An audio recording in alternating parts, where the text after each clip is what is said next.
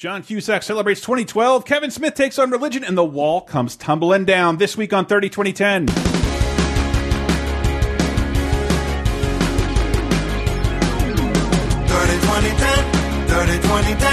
Decades, every show, sometimes associated video. thirty, twenty, ten, thirty, twenty, ten. Surprises are awaiting if we're going to the eighties, then the nineties, and two thousands. Yeah. I'm thirty, twenty, ten.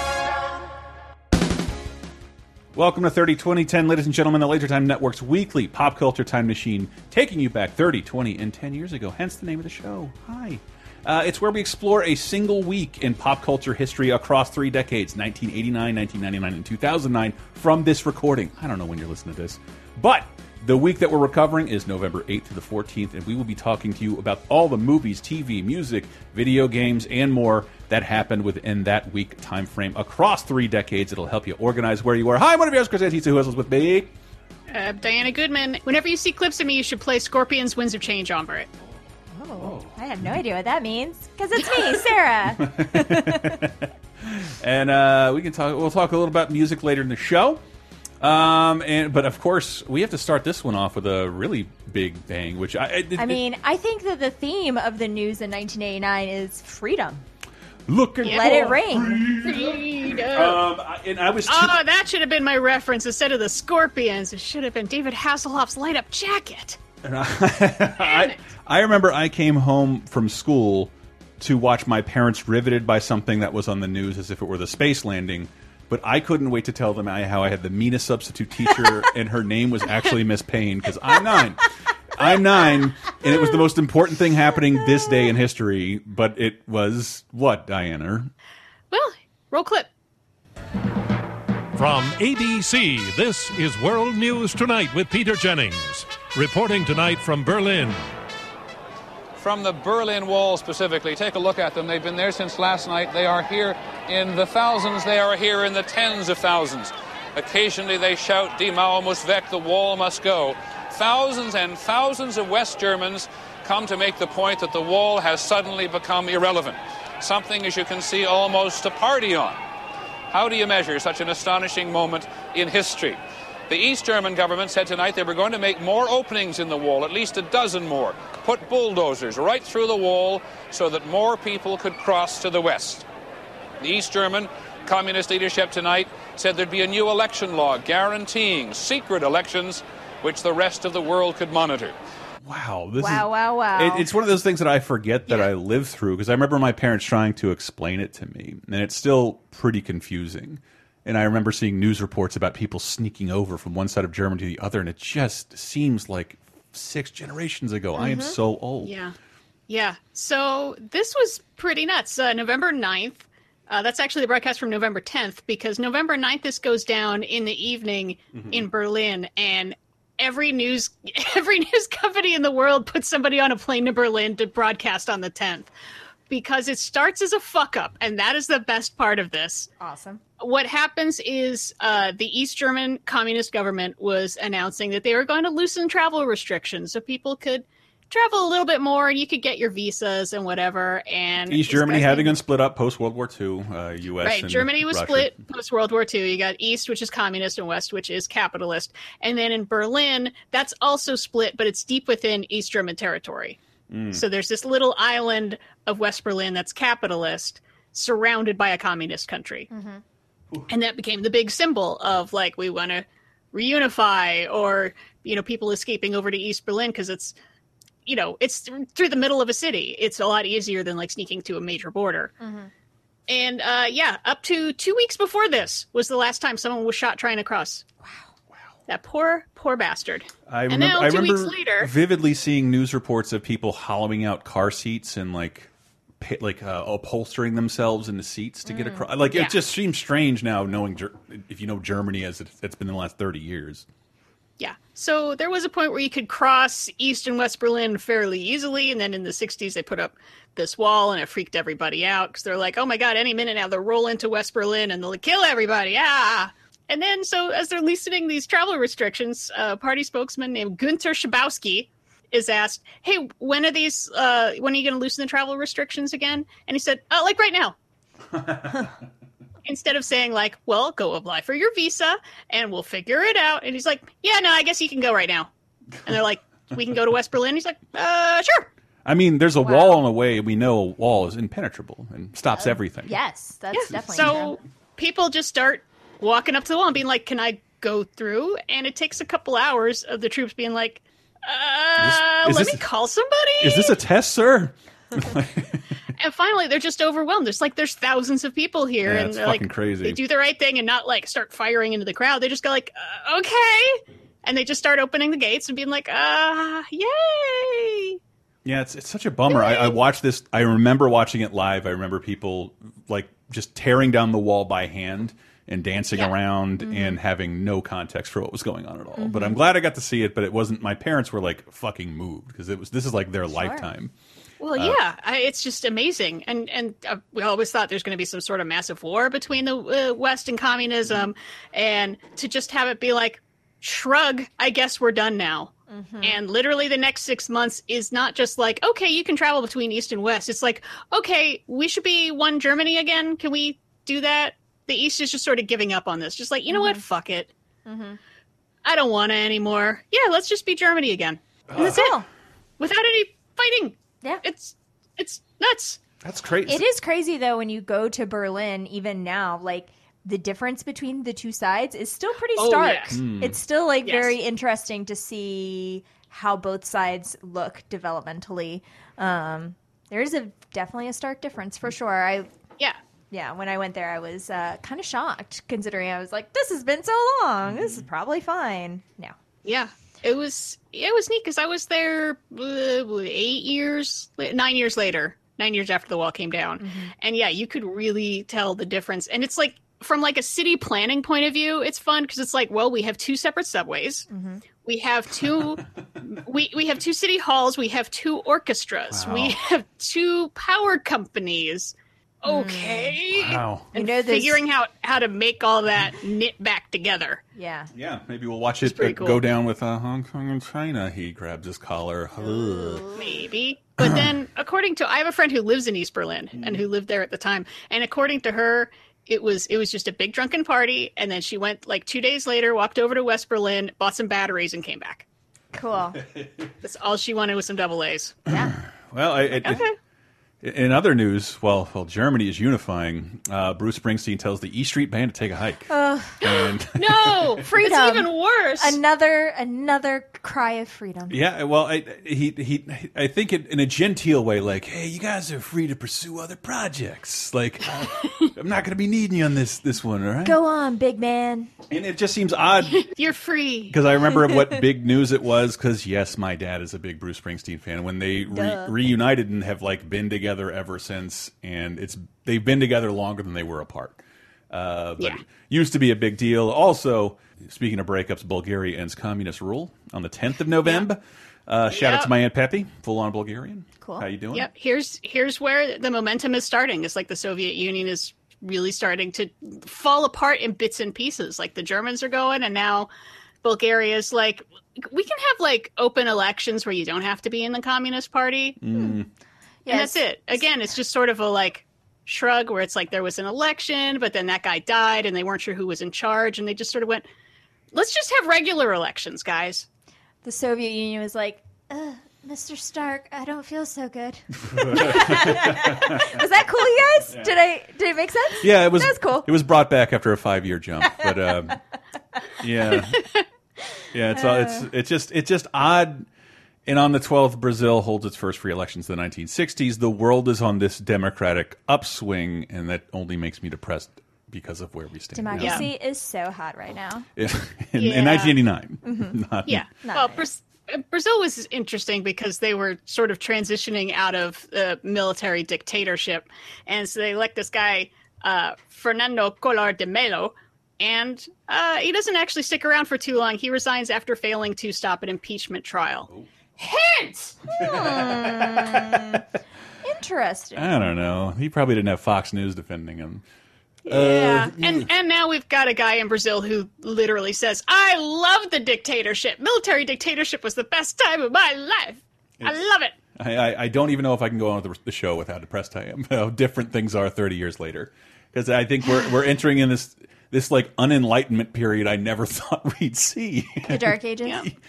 Yeah, it, it, I mean, I guess every everything like expands and retracts, even even forms of justice. But like, it's just so odd. Like all over the yep. world. Like if you're talking about Russia and Bulgaria and Brazil, these are just like non-connected parts of the globe, all unifying, unified in their thought. Mm-hmm. And it's the exact opposite now.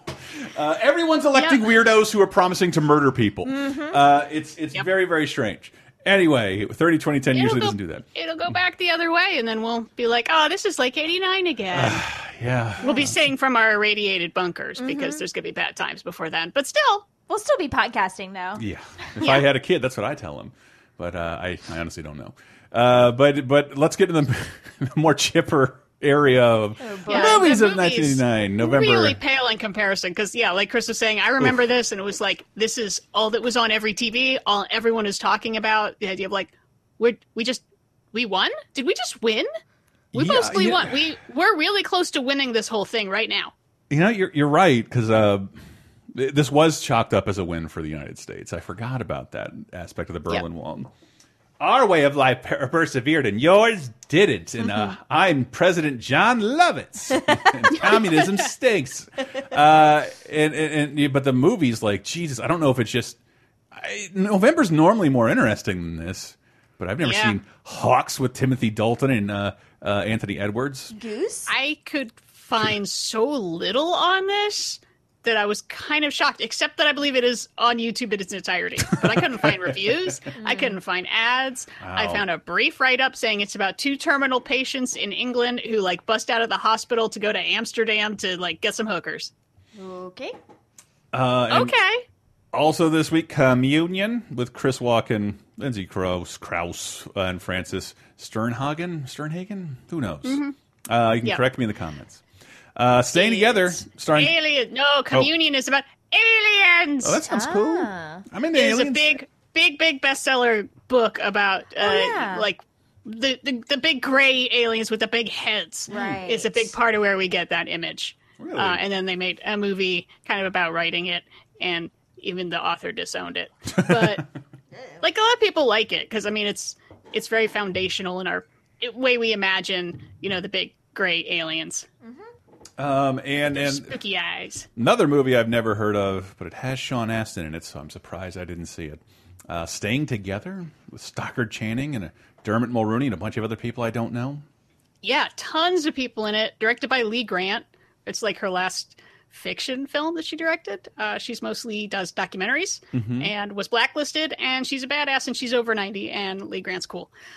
And this is like a family drama about brothers and they're fighting and their dad, and it's got everybody in it. What the fuck? Sean Astin is like five years off of Goonies. How is he? How is he playing an adult in this? Um, no, he's not an adult. He's okay. one of the kids, so okay. he's like a teenager. Okay, all right. Let's hear the trailer. I sold the business. Just like that? Yeah, just like that. Well, what about us? I think you took that well. Why don't you grow up? Stop it, somebody's gonna get hurt. The modern woman always has her lovers at her wedding. Can we talk about this later, maybe? You know, I've been thinking about that problem of yours. Well, I've decided to help you with it. What the fuck? This, this... It's hard yeah. to believe somebody... Sean this Astin's is, getting laid. This oh, is dang. even a movie, because it just seems like this should be a star-studded eight-episode Netflix series, whatever mm-hmm. the fuck it is. Uh, yeah. Family drama, flam, family drama. Who who needs this for ninety minutes? This next movie has an odd distinction in my life. Oh. Uh-huh. Mm. It is the one movie I put on. This is another instance of me being at my friend's house whose aunt had a video store, and she would give us the sample tapes. So...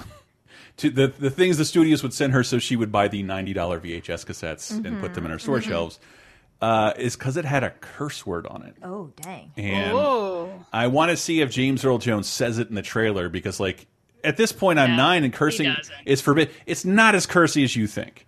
Uh, it has Eric Roberts, James Earl Jones, Sally Kirkland, and would go on to spawn four sequels, Best of the Best.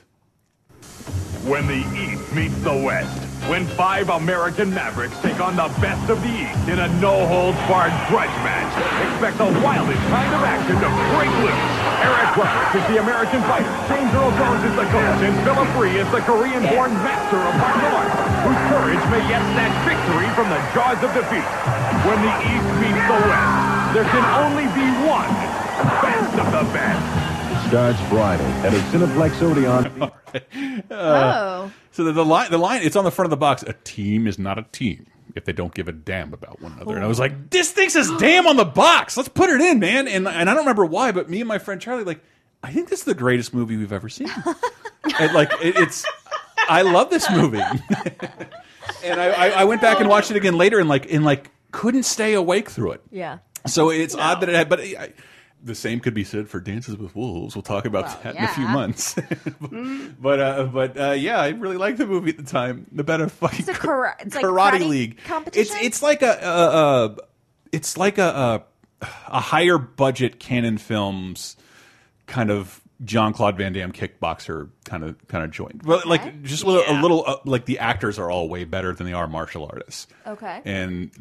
That's why we don't watch it anymore. A lot of close-ups of feet and fists yeah. flying. It looks what better, but it like it doesn't look very cool if you like fighting. Sure. Um, yeah. What did we have just like a month ago that was the same thing of like American fighters going to the East to fight yeah. kung fu guys? Yeah, man. Kickboxer or whatever the fuck else Jean-Claude Van Damme had going on, or anything else Cannon Films had going on.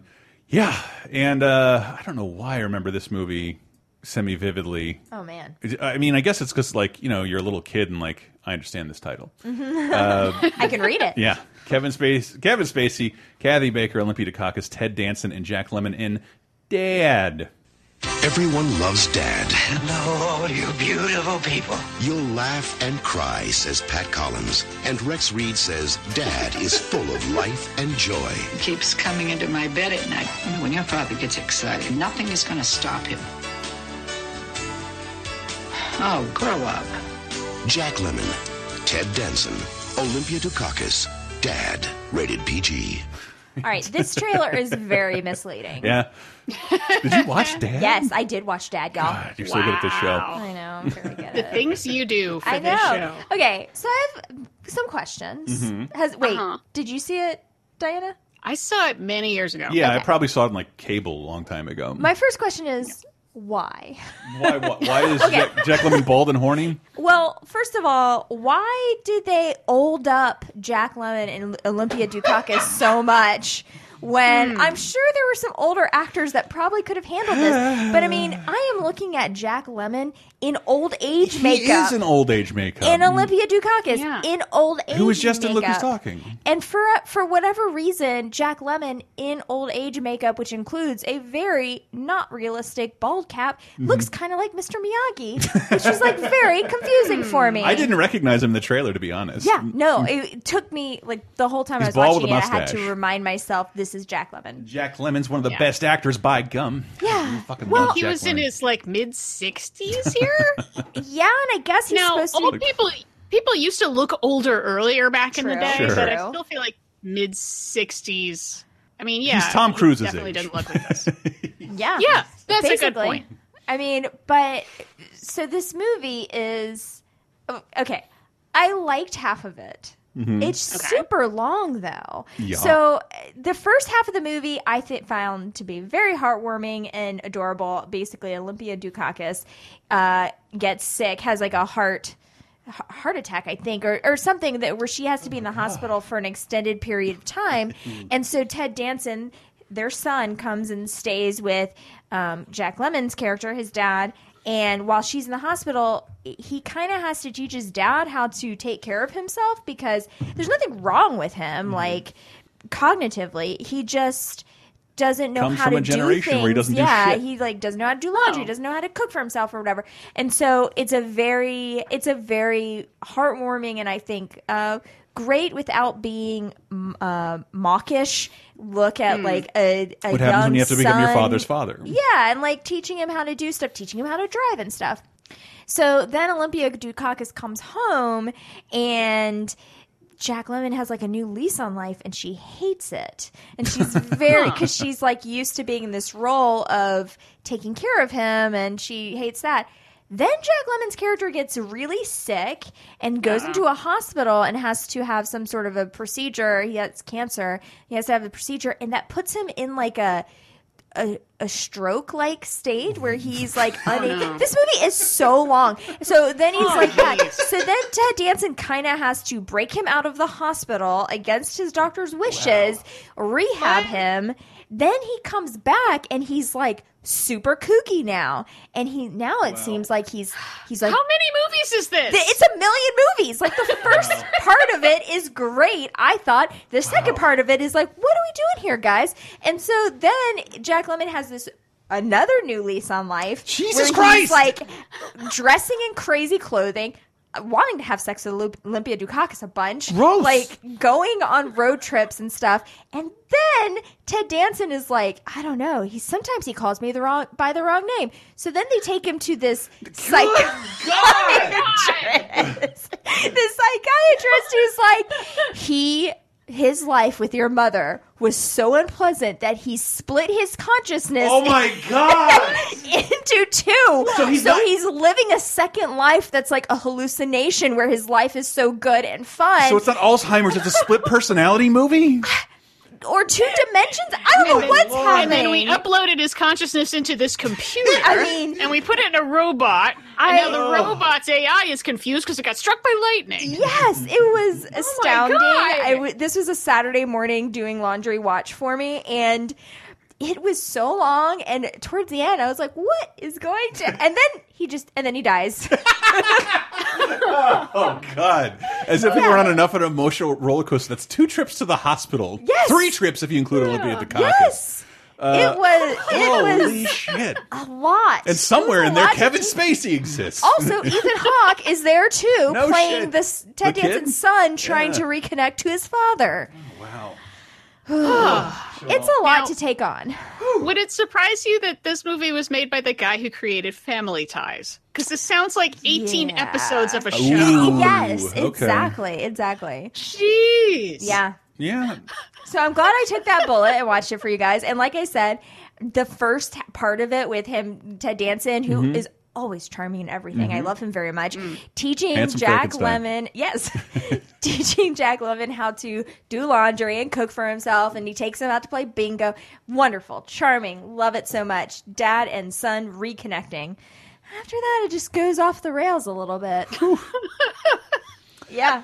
Holy God. So I would recommend watching. I didn't know I'd want to hear about Dad so much. Like, like, well, here you go. Oh, my God. Oh.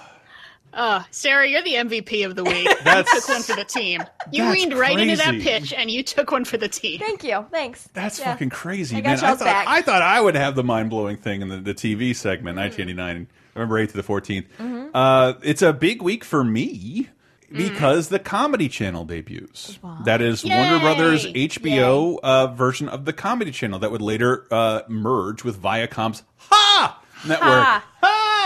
Uh, because there were two failing comedy channels, and you have never heard of any of the programming on either of them, save for one. Mm-hmm. Like uh, the, I, I was looking up the promos.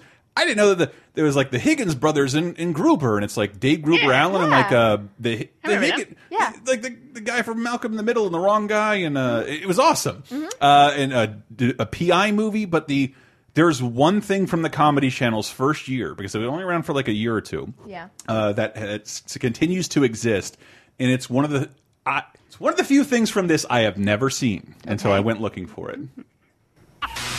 Nice data, very strong. Let's see what it did to Joe. You got a whole lot of love. Mystery Science Theater three thousand. The experiment begins with the robot versus the Aztec mummy. Oh, it, I thought it said the Comedy Channel, but uh, it, that is the Comedy Channel promo for the oh, first season of Mystery wow. Science Theater three thousand. Wow. Which I'm which not. hadn't sh- debuted that long ago. No, it, it, it on had only K T M A in Minneapolis. That's it. Well, it, yes, it had been on in uh, Minneapolis for a year, and it, that's the second episode they're announcing as the premiere, not the Crawling Eye, which we all know is the original episode. Of course, of course. Uh, and, that's canon. That's Doctor Aaron Hart. So you don't hear Frank. Uh, that's uh, mm-hmm. J. Elvis Weinstein. But uh, I'm not sure the channel would have any legacy or there'd be life in it at all if not for M S T three K. Because mm-hmm. I don't think any of these shows made it into like a full two, three seasons mm-hmm. other than this. Mm. And when I discovered Comedy Central, it was all Kids in the Hall, S N L, and M S T three K. It was Comedy Central's only yep. original thing. Mm-hmm. uh, and, and, and so I just think it's, that, that starts here on cable for everyone. Comedy Channel, everyone. Uh, speaking of com what would eventually become the Comedy Channel, S N L mm-hmm. this week, but yeah. on N B C. Mm-hmm. On, on Saturday, the eleventh. Featuring Chris Evert with musical oh. guest Eurythmics. Nope, just Eurythmics. Oh, my bad. It's like Eagles. There's no the. There's no the in Eagles? No. Oh, my God. See? What? Yeah. I mean, I'll just say I'm quoting Big Lebowski. Mm-hmm. uh, yeah, Chris Evert, the, uh, the tennis star. Tennis star. Star person. These are always yeah. the best episodes. Yeah, sports episodes, so great. But it features the classic commercial parody that I have heard you guys quote many times. Oh, does it? I don't even know what this is. Yes! Hold it. Is that what you're having for breakfast? Sure. Haven't you heard? Fiber is really good for you. Well, there's fiber, and then there's high fiber. Try this. Mmm. Goldenblum. Sounds delicious. But is it really higher in fiber than my oat bran cereal? Oh, I love this. Take a guess. How many bowls of your oat bran cereal would it take to equal the fiber content of one bowl of Goldenblum? Two. Guess again. Three. A little higher. Four. Keep trying. Five. No, you'll have to do better than that. Seven. Guess again. Eight. We'll give you one more guess. Oh, my God. Not even close. It would take over thirty thousand bowls. To eat that much oat bran, you'd have to eat ten bowls a day every day for eight and a half years. It's a shitload of cereal emerging from literally. Phil Hartman's ass. It's, literally. It yeah. is It is one of the most elaborate commercial shots in uh, up to this point in S N L history. Yeah, and so gigantic pyramid of cereal. Yeah. I on. don't remember this commercial, like this episode of S N L, because I was four. Um, but I do remember it parodying the the commercial that it is parodying, and that was I'm pretty sure for Total. I do you remember? So, yeah. right. And yes. it was yeah. yeah, it was kind of the same idea. You'd need to eat of like. Five yeah. bowls of Raisin Bran right. and equal all the fiber in one bowl and vitamins of or whatever. Yeah. Mm-hmm. So when I saw this, I did not have a glimmer of recognition for the actual sketch, but I was like, oh no, I remember this commercial that it was based on because that has a much longer life. So than... if you want to make me laugh just automatically, just yeah. send me a picture of Phil Hartman next to a box of Goldenblum. His hair's a little high. He's got suspenders right? on. He looks very serious. Mm-hmm. And the cereal is just called Goldenblum. It's yeah. fucking great.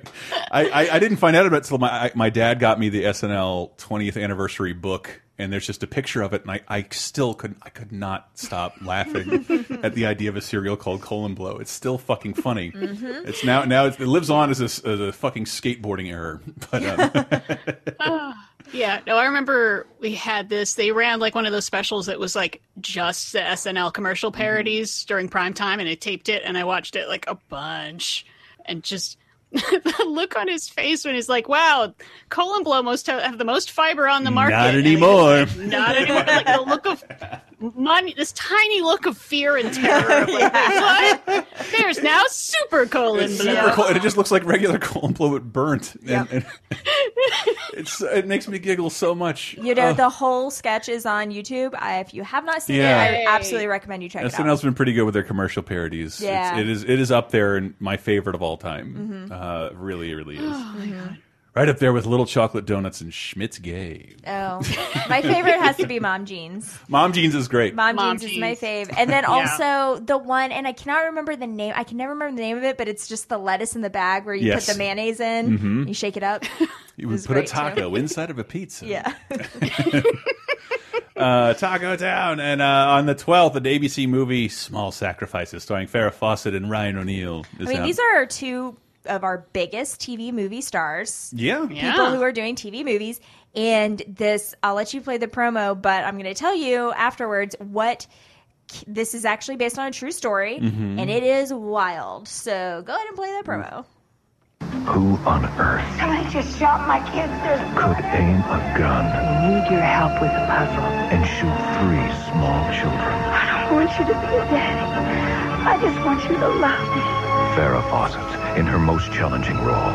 Deviant sociopath. you be your mom? A chilling true story of passion. I just could not get away from Diane. And murder. I can't! Small Sacrifices, a special two-part series, November twelfth and fourteenth. Small Sac. It's about the uh, the toys that come to life. No, and, no. I wish. No, wow, this, this is... is harder to guess than like last week's that had like the this movie's about date rape right, title. Right. So, uh, oh God. And the title is even grosser when you hear Human Shields. So basically, it's based on a true story of a woman named Diane Downs who had three children and claimed that she and her children were the victim of a carjacking, showed up to Uh-oh. a hospital with all three of her kids shot in the back seat and herself shot in the arm. One of her children died. One of them had a stroke as a result of their injuries. The other one was paralyzed. She, oh, turns out she was telling a lot of different types of stories, and her stories didn't really make any sense.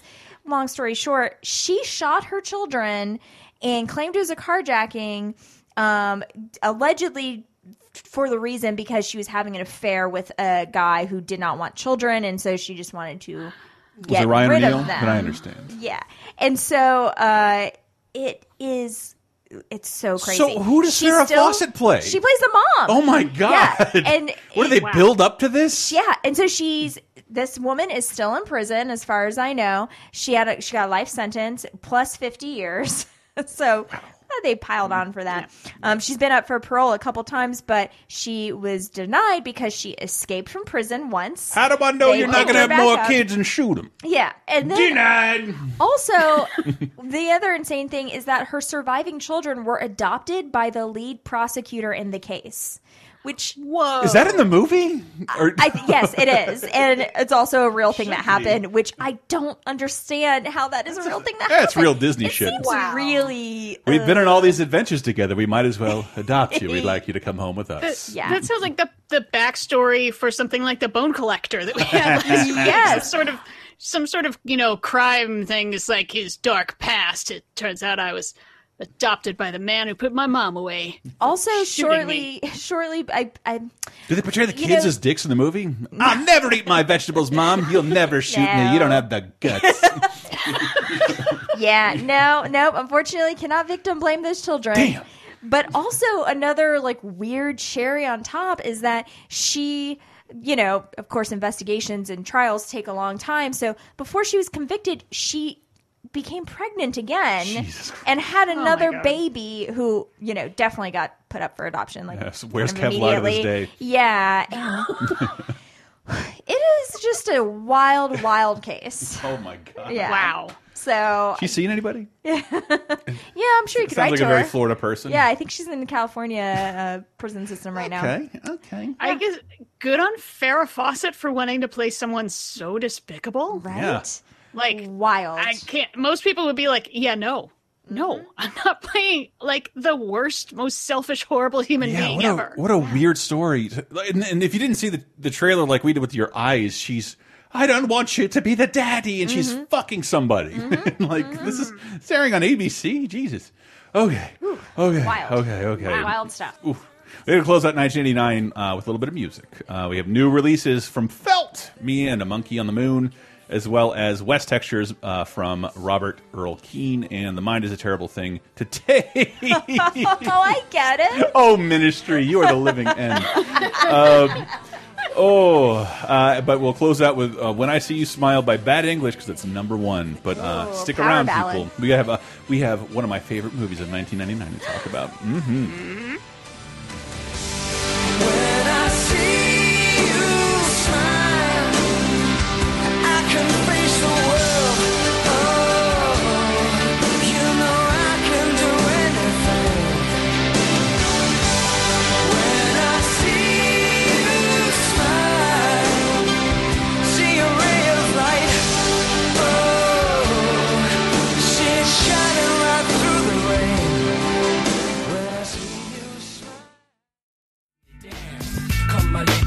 Come my lady, you're my butterfly, sugar baby. Come my lady, you're my pretty baby. You'll make your legs shake, you make me go crazy. Come my lady, come, come my lady, you're my butterfly, sugar baby. Come my lady, you're my pretty baby. I'll make your legs shake, you make me go crazy. Everybody, find a girl with a lip ring and try and seduce her. Uh, it's we're coming in with Crazy Town's Butterfly. Okay.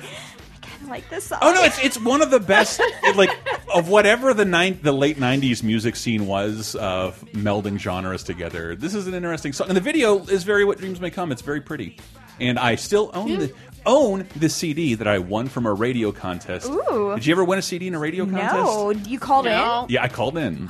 I called in. I was I think I was working for a. a an insurance company using a company truck and their cell phone. Mm. It, was, it was very convenient oh. to win radio contests because, if you want to know, no one was entering those things. So I'd sure. be like the first and third and sixth and ah, now the twentieth caller. Yeah. And I get Warped Tour tickets every year through the radio. It's so funny because I was just watching a situation comedy that aired this year where the kids in the family were trying to win a radio contest. And I remember thinking when I was watching this, that's not a real thing that people do anymore. No, no, that's but like not... for, for Warped Tour every year, we didn't have the twenty-two dollars to get Warped Tour tickets, yeah. so we would all try and win the radio contest, and mm-hmm. normally three of us would. Mm. And we'd all have a pair Jeez. Of tickets. Yeah, it happened every year. We almost never had to pay for tickets. Mm-hmm. And uh, because no one else was competing.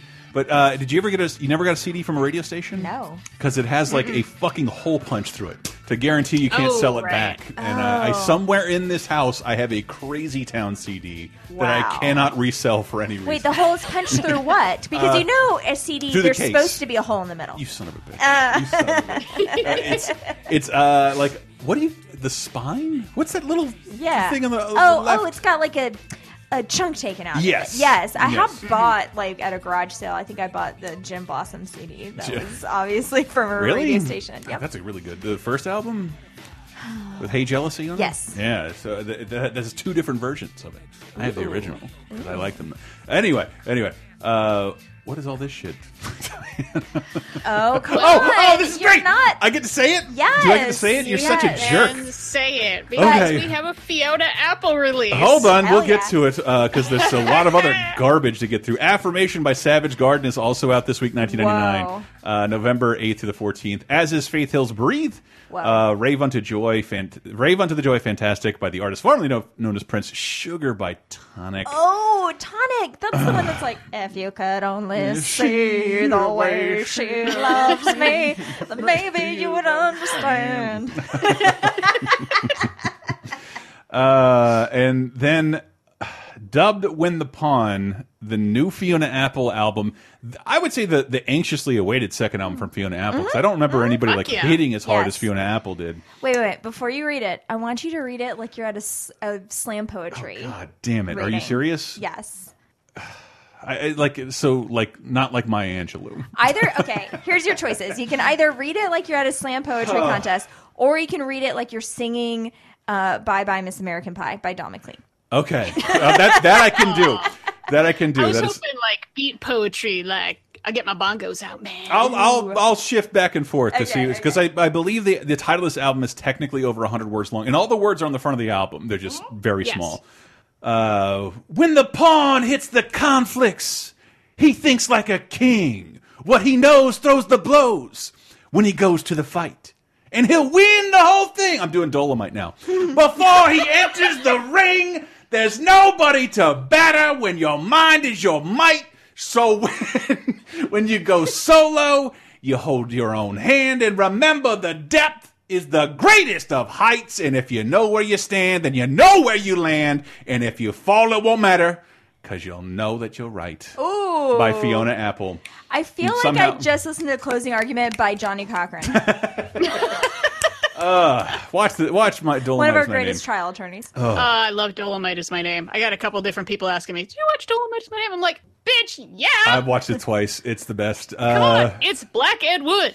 Yeah, man. Yeah, with a with a wonderful. Better and real Eddie ending. Murphy, R-rated Eddie Murphy for the first time in like twenty-five years. Brother, don't nobody want to see Cornbread Earl and me. Just don't don't put that in theater. Smooth by Santana is still number one. A uh, little bit of news to bring you into the world of nineteen ninety-nine. I oh, tried to that find song didn't. I tried to find oh my God. more information on this, but Amazon has announced it will now sell more than just books, branching out cool. into games, C Ds, and uh, movies and software, et cetera. Small items. On the internet? Yes, on the internet. Eventually branching out to the thing I buy the most on Amazon, which is cat food, which I buy through my refrigerator. I use the touch screen of my I, refrigerator. I have taken a lot of risks. We are in a weird, weird timeline. When your lady leaves you and takes all the furniture, you mm-hmm. got to take some weird risks, mm-hmm. uh, especially when you make podcast money. Mm. And you order furniture off Amazon, and you must be very careful yep. because sometimes your twenty dollar entertainment center shows up in a box that says three-tiered shoe rack. and and that was not in the description. Yeah, I mean, I've bought some clothes off of Amazon, and I'd say it has a fifty fifty hit rate. I bought my yeah. Halloween costume there. Uh, my You saw it. Oh, I've seen it. Uh, Who Framed Roger Rabbit? Ooh, it's frightening. I'd actually just say Roger Rabbit. It doesn't have the whole cast on it. uh, so I bought my Roger Rabbit outfit, and it, it seems like if, like, If a giant were to blow on me, that shit would disintegrate. Yeah, like, it was pretty. Like, how, why did why did the glove seem bootlegged? Just get a glove. Like, you could use a dish glove to have yeah. a yellow glove. This is awful. Anyway, anyway, uh, movies nineteen ninety-nine, uh, November eighth to the fourteenth, The Empire and the Assassin with Gong Li and Zhang Feng Yi is out, and we yeah, all you pretty much got that. Yep, Emperor excited. And the Assassin is a big costume uh, romance with a little bit of action and a lot of politics and stuff, and it's very, very pretty. Mm. And it was the most expensive movie China had ever made at the time, costing wow. a whopping twenty million dollars. Whoa, whoa. Yeah. Uh, and, uh, Jesus, a movie I've never heard of. Bridget Fonda, Hart Bochner, uh, Kiefer Sutherland in The Breakup? Uh, no, just Breakup, not the Aniston Vince Vaughn movie. Just yeah, Breakup. I hadn't heard of this either, but it sounds... It kind of, it sounds an awful lot like Double Jeopardy with Ashley Judd, where mm. it's like, they think she killed her husband, but maybe she, but she says she didn't, and maybe it's a frame-up. Hmm. Question mark. Okay. She sure did. And uh, um, uh, also out this week, wow, holy shit, look at this cast. Vanessa Williams, uh, Fredo Starr, Clifton Collins Junior, Sarah Gilbert, Robert Richard, uh, Rosario Dawson, Judd Nelson, Forrest Whitaker, and Usher Raymond in Light It Up. Everybody's listening. What do you have to say? C N N dot com. This all began because of the conditions of our school. We are not gang members as we've been portrayed. Two, students must have a textbook for every subject. Three, fix the window. Four, repair all leaks. Five, establish a career day. Stephanie Williams, National Dean's List. A bad hair day. First ten minutes, you made up in your mind who we were. Everybody, come check this out. twentieth Century Fox presents Usher Raymond, Forrest Whitaker, Rosario Dawson, Judd Nelson, and Vanessa L. Williams. Why did we do it for? You stood up and you hyped up this whole city. Yeah. I, wow. I wish I hadn't given part of it away, but I don't think we've had a more nineteen ninety-nine clip than Sarah Gilbert saying to type out w w w dot c n n dot com while D M X goes, ugh, ugh. Oh, sorry, it was more Tim it's Allen true. than D M X. Ah, I rolled my... Ah, ah, ah. Yeah. So, uh, Light It Up, it's not great, but I like it as like a different take on a Dangerous Minds type thing, and mm-hmm. that it's focused on the students doing yes. something about their situation yeah. instead of having a savior teacher come in and inspire them. Like, they're already pissed off, and they have a good teacher in Judd Nelson. And like, well, he complains it's... about how the school's got no books and shit, and, and he gets in trouble. And they're just like, fuck this noise, we're protesting. And then things get out of hand, and they end up holding Officer Forrest Whitaker hostage. I wanted wow. to see this because it, it reminded me of one of my favorite films ever, the loosely banned Over the Edge. Starring oh, only yes. Matt Dillon, uh, about the, the kids who are all moved out to the suburbs and promise a bunch of shit and eventually hold their parents and teachers hostage in the school hmm. until they get the things they were promised as students and children. And it's yeah. and then they light it all on fire and break the whole well, town. The story and, of the millennials. uh, and it's it's yeah. I own the soundtrack on vinyl. It ends with wow. "Ooh Child." It's one of the it's I fucking love that movie. Got two, it's got two Cheap Trick songs in it and a remote. It's so good. Hmm. Over the Edge. Yep. And I thought this was like a spiritual successor to that, something mm-hmm. where the kids take the power into their own hands and take mm. take a little bit of uh, what would you call it? Um, altruistic revenge on the mm-hmm. people who yeah they uh, hassle the man. They hassle. That's the what man. You're supposed to do. Hassle the man. That's what kids so, are supposed like, to do. It's that great. I mean, I really I wish it were better because then it would be like a real standout in this whole genre. But it kind of already is because it does something different. It's not about white savior teacher. It's about the kids being like, you, oh, no, we know this is fucked up and we're pissed about it. And it's like Usher's first like leading role. I, I don't know that he has another one. He hasn't had a lot. He hasn't really had a lot. And he's it's too bad. I think he's a okay-ish actor. I think I, I'm waiting for him he's to grow. He's got a lot in, of charisma. I'm waiting for his head to grow. It's always, it's always been a little tiny. I just, just uh, I'm yeah, sure I'll so find out how that was racist uh, once the show is live. But uh, also out yeah. this week, Anywhere But Here. Yeah. Oh, yeah. Susan Sarandon. Oh, women and gay men love this movie. Natalie yes. Portman. Uh, and why do I remember it? I don't know. I need, a, the, I need the trailer to refresh me. You look alike, you two. No, no, we don't. twentieth Century Fox presents Susan Sarandon, Natalie Portman. Is that garbage? Did they throw out that furniture? Don't scratch the car. In the story of a mother and a daughter. We're like sisters. Holding on. I want to go to college back east. Over my dead body. Okay. Letting go.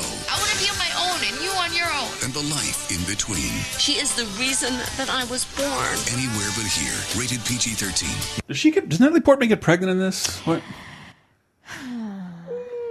Okay, I think I'm I running remember. to, because I believe I read the book by mm-hmm. Mona Simpson, and I'm pretty sure, I think I might be running two things together. I remember very much enjoying mm. the movie. Mm-hmm. Um, I do feel like the book, though, has some rough, very rough stuff in it that the movie kind of glosses over. Mm. And I remember being kind mm. of um, both glad that the I didn't have to see what the book portrayed, but also being like, okay, well, this is kind of an important thing. But yeah, the story is that is that um, Susan Sarandon is kind of a flighty mom, mm-hmm. and mm-hmm. Natalie Portman plays her very straight-laced daughter who's trying to, you know, study and get good grades and go to an Ivy League school, and her mom just wants to move them to L A and have a life of stardom. It it should go... Natalie Portman looks eleven years younger yeah. than she is right now because she's been in The Phantom Menace this year playing a queen, and she looks like a legit mm-hmm. like preteen. How the fuck did she do that? How did she do that? She's just got I one of those faces. Don't know. Mm. And uh, that was not oh, creepy. But huh? Do you know what? I just looked at the whole cast list and realized we have a Die Hard reunion with what? Bonnie Bedelia and returning champion Hart Bochner. Wait, who's Yay! Hart Bochner and Die Hard? Hans Booby. Oh, Hans Booby. yeah. Wait, wait, wait. Is he the cocaine guy? Yeah. Okay. Oh, okay. Yes. What? I thought he, he was. Hard. I yeah. thought he was the the blonde, the blonde dude. Uh, that no, would be great no, if no. he was credited in the credits as Hans Booby. No, no, no. He's yeah, the the guy who says Booby. Hans Booby. He's cocaine guy. Cocaine guy. Day, yeah. Die Hard. Okay, great. God, I want to play it. Cocaine guy in a movie. uh, method the fuck out of that. Uh, also Please out don't. this week. Ugh. Uh, Dustin Hoffman, Faye Dunaway, John Malkovich, and Milla Jovovich in The Messenger, the story of Joan of Arc. Give me an army. I'll save France from her enemies. At sixteen, she convinced the king. With half of France in the hands of the English, what have I got to lose? The other half. And inspired an army. Does she even know how to ride a horse? She knows. five hundred years later, her passion is still changing history. None of us will love me! The Messenger, the story of Joan of Arc, rated R. Okay, good. I thought this was going to be uh, Missus Mister Jovovich directing it, but it's Luc Besson. So this is no. a big mm. year for Joan of Arc, because didn't mm. we also, earlier in the year, have the Lily Sobieski T V movie, mm-hmm. Joan of Arc? Mm-hmm. Joan of Arcadia is yeah. probably on the air. Joan of Arcadia is coming in a couple years. I'm probably actually about like mm, five years. um Yeah. yeah. So we got Luc, Luc Besson comes off The Fifth Element, which, you know, made a mm-hmm. whole bunch of money, and it's got Milla Jovovich in it. Mm-hmm. And I guess he decides, well, now's my chance to roll the dice and make the big historical epic I've always wanted. Whoops it is. Whoops it is. You misread. Yeah. yeah. It's got, like, some good parts in it. Mm-hmm. Like, there's, there's some kind of interesting things. Uh, I remember one scene, I want to say it's Dustin Hoffman is, like, interrogating her and being like, oh, yeah, you found a sword in a field, huh? Yeah, I guess God put it there. Maybe mm. maybe this happened, and it's just like little versions of all the ways that a sword could just end up in a field for some girl to find that doesn't involve like God and angels and stuff. Like, could just be some guy. You just dropped it. Mm. Like, well, that was a, interesting way of doing that. Mm-hmm. But I don't know. Have so Joan of Arc is my patron saint. I was conf- confirmed Catholic. Mm-hmm. We'll talk about that more mm-hmm. when we talk about the next movie. But um, when you are, conf- if you don't know, when you're Roman Catholic and you are confirmed, you have to choose a patron saint. And so Joan of mm-hmm. Arc is my patron saint. Mine's Mister T. Uh, cool. Mm-hmm. If I had to redo Joan of Arc's it again, a good pick because I mean pick. she's she's a tough teenage girl who kills people for God. Yeah, and she also that's cool. Was you know had to dress and act as a man for a while, which I'm very yep. into. The the, hair, the haircut Milla Jovovich has in this film, I've only seen on a. a The the character Ben Stiller played in his uh, movie in Tropic Thunder. Simple Jack. Uh, Simple Jack. It's, simple it's a Simple Jack haircut. I'm sorry. I am very attracted to Milla jo- Jovovich in this haircut and know, suit of armor. I, I don't know. Am that's a weird one. Here the for tight it. Bowl cut? Yeah. mm. Yeah, she's kind of rocking what Kristen Stewart is rocking right now, actually. What? Yeah. Mm. Yeah. Oh, uh, but so I watched a bunch of Joan of Arc stuff, and mm-hmm. this one, I remember watching it. Being very attractive to Milla Jovovich, mm-hmm. and then that's mm-hmm. basically all I remember of this one. Didn't yeah. make a huge impression. Yeah, it's tough. Like I've seen, I've also seen a bunch of movies of Joan of Arc, and you know, each one has its good parts and each one has its bad parts. Mm-hmm. You know, I don't think I've ever seen one that's like, well, this has me all the way through. Okay, Passion of Joan of Arc, the uh, the silent film. That's mm-hmm. I think the only one that grabbed me, but that's only it's only a little chunk of the story. It's not like the whole story. It's just the end part. Mm-hmm. This is supposed to be the whole story, and I don't know if any of them are really just like one hundred percent I'm I'm along with it the whole way. It's one of those weird stories, and I feel like there is a laser time topic in here of like stories that we just can't get right. Mm. We just cannot mm. tell. There's been no good telling of this yet. Don Quixote. Yeah, exactly. Don Quixote yep. is exactly what I was thinking of, but I think Joan of Arc is an, also another... Mm. topic that is like rife, you know, it's ripe for the storytelling, and it has all the elements that I think could make I, it very I, I successful. Think nobody would go forward with that without making a television show, and that would satisfy most people who wanted to hear Joan of Arc's story. They don't, you don't want mm. to see a ninety minute condensed version of this person. Mm. Uh, yeah. You, yeah. you want to see a, a, a series, and uh, yeah. It's, yeah, it's very yeah, strange. I think that would be the way to do it, is make her be a character in a larger shoot. It's just something like like the tour, like the Tudors or like Vikings, where it's like you're yeah. compressing and pushing around history, but you're pretty much following it generally, mm-hmm. but you're you're filling in some of the details with sex and violence to keep people watching. Yeah, I don't I don't sure. because, because this woman's life was so short mm-hmm. but so big. Mm-hmm. Like it's just mm. how do you condense that to two hours or right. worse three and a half hours? Mm-hmm. Like blech. Uh, do a show. Well, and it's hard. I mean, it, anytime you're talking about saints, it is a loaded topic because you do have to talk about the miracles that they had performed and the Catholic Church's weird way of... Um, moving around pedophiles? Well, yes. I mean, we always have to talk about that. Mm-hmm. Hey, pulling my collar. Mm-hmm. Um, but yeah, it's it's... It's a great story. I just wish that Hollywood would do it better. Mm. And also, I do have yeah. to recommend, though, Joan of Arcadia, the uh, the television program, because it's just fun and wonderful. I recommend Bill and Ted Excellent Adventure. She's in that. Okay. Isn't she? We all recommend things. It's um. fine. Yep. All right. Hey, you know who's a good priest who cares about people? George Carlin. George Carlin. You're goddamn right he does. Uh. He gave us Buddy Christ. Buddy I am looking at my Buddy Christ. Christ figure right now. I have one, too. Uh, I bought it from view askew dot com wow. before Kevin Smith uh, dismantled that for his podcast network. But this is kind of my favorite Kevin Smith film. Oh, it's definitely my favorite. I mean, well, a lot of people wow. would say Chasing Amy. Ugh. I got to go Chasing... I think Chasing Amy is his best film. What? I don't know if I can say it's my favorite, but I think it's his best. Well, I think... I, I think... When, it's his really? most respectable film. What? But yeah, then like, as a conventional film, yeah, yeah that's it. This, oh, this this guy can do either this more or Jay and thing. Silent Bob are the most Kevin Smith movies that Kevin Smith has ever Kevin Smithed. Well, well this Whoa, is, but, why why why do you say that though? I feel like this is the most Kevin Smithy movie. There's so much pontificate. Well, that's in every movie, I guess. Pontificating, no pun yeah. intended. I think this, this is this is him reaching his kind of apex. Like he doesn't that really I agree, absolutely understand agree how to use mm-hmm. a lot of cameras and whatnot, but it's uh it's a delightful tale. Oh, the lore behind this is that he wrote this script like years and years yeah. before he started. He just was waiting to be a better filmmaker before he actually made it. Yeah. And had money. I wish he was a better filmmaker when he did make it, because there's some of this shit that's yep. like, this is really ugly. Yes. yes. Yeah. This is a deeply flawed film. We have not even said the title of this film. We have not. Uh, and we will in a moment after I read off the cast. Okay. Uh, George Carlin, Chris Rock, Alan Rickman, Kevin Smith, uh, Jason Mewes, Jason Lee, Selma Hayek, Lynn Fiorentino, Matt Damon and Ben Affleck in Dergma Dogma.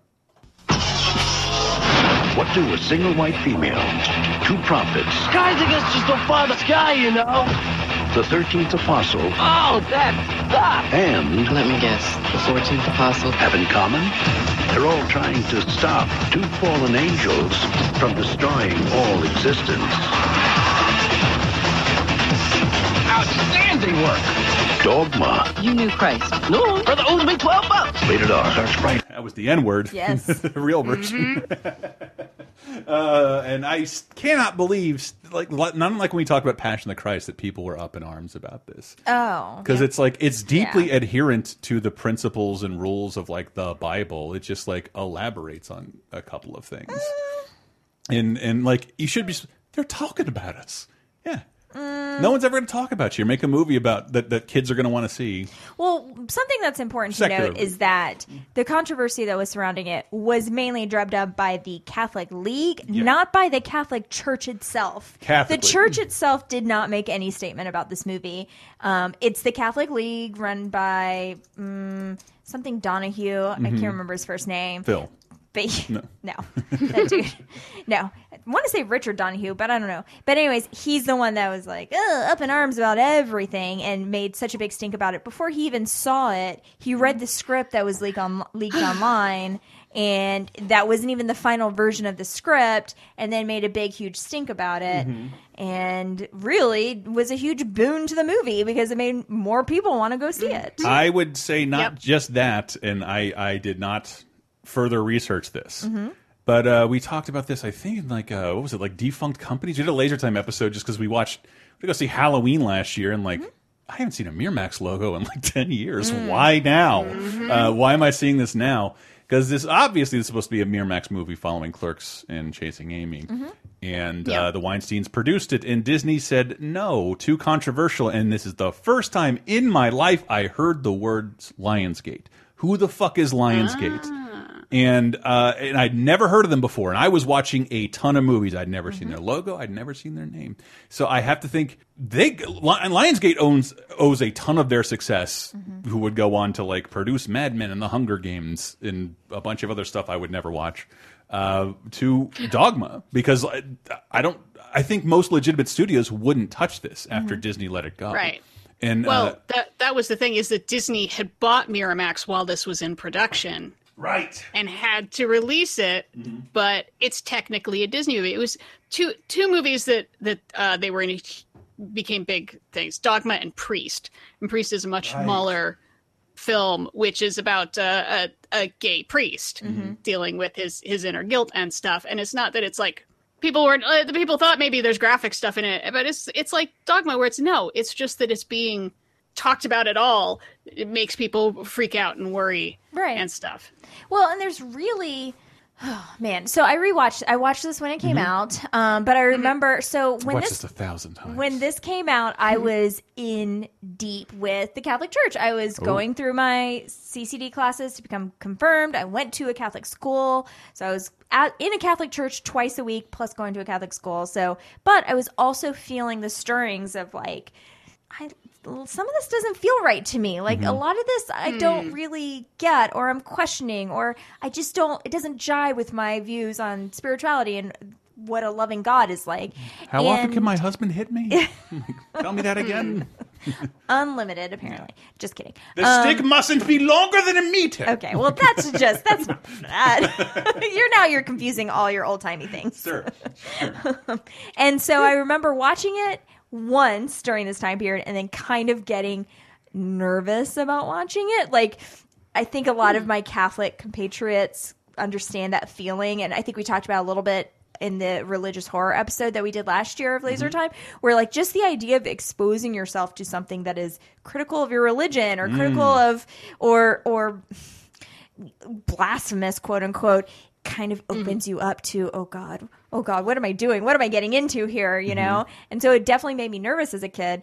I went back and revisited it, and now I'm like, oh man, baby Sarah, why yeah. were you so scared of it, this? It's, it's actually pretty. Yeah. This is actually well, a just, great... bizarre as far as far as like a bunch of other yeah. movies I hate, like Stigmata and mm-hmm. End of Days. It adheres rigorously to Catholic dogma, yes, and like uses that as its yep. basis of rules. And if you don't know that, the movie might seem a little. But I was raised Catholic too. I got dunked. Well, and that was. Uh, were you confirmed? I don't know what the fuck that means. This is okay, all when well, I was like a no, baby. You weren't.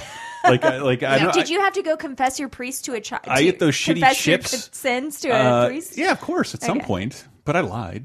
Well, yeah, we all did, because you're Ooh. nine. What sins do you have? I was masturbating to someone who wasn't you. Ooh, priest. Uh, yeah. Hey, look, someone's got to do it. I'm falling on a grenade for my friends. Yeah. You were just the prettiest out of all of them. Always the bridesmaid. Uh, Never the bride yeah, of Christ. I just... Yeah. No, with anything with like religion, I always think like if you're worried that a movie is going to shake your faith, your faith's kind of weak or deserves shaking. Your faith right. sucks. Like, and like right. who's going to be convinced that no, let's kill all Catholics by this stupid movie? Like that's not going to ever happen. So that's what unless the threat is let's kill all blanks, then I don't fucking care. This is, well, a, yeah. this is a mainstream movie, and this movie doesn't work without faith. Like, right. it might be hard for you to right. watch if you yeah. aren't familiar with this at all. What you hold true on earth, I'll tr hold true in heaven. What? That's the basis for everything that's happening in the movie because George yeah. Carlin well, agrees to absolve everyone's sins. Mm-hmm. uh, right. I mean, and that's one of my big complaints about this movie is they do explain everything to you, and mm-hmm. I appreciate that. But it gets kind of repetitive for me because it's like... It, it's all based on the character of Linda Fiorentino as being like a regular person. And they're always like, okay, so these angels are going to go do this thing. And she's like, oh, come on. There aren't angels. And like, no, there are.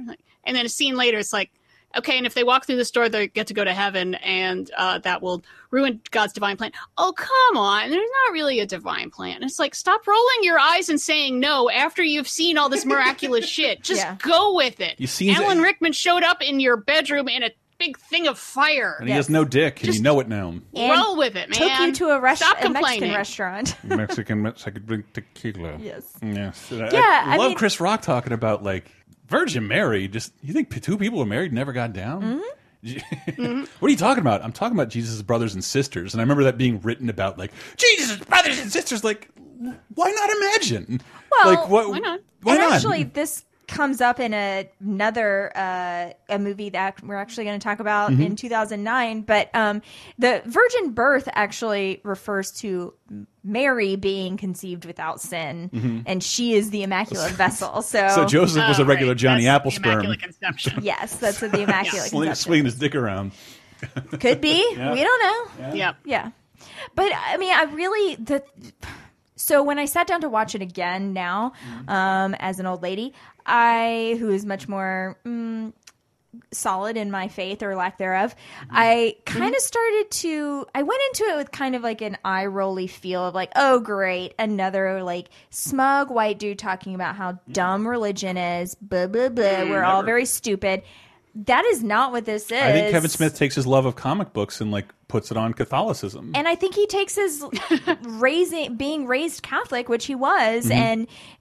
It's just so How much can I it... find a loophole to make like to, right. to bring down heaven, which is what with the rules that the Bible presents, and he did. It's not the rules that the Bible presents; it's the rules that the Catholic Catechism right. presents, sure. which is not the Bible. But the idea mm. that the Catholic Church is infallible, and mm. therefore anything that you know the Pope says in his papal bulls are mm. like you know comes down as infallible, blah blah blah.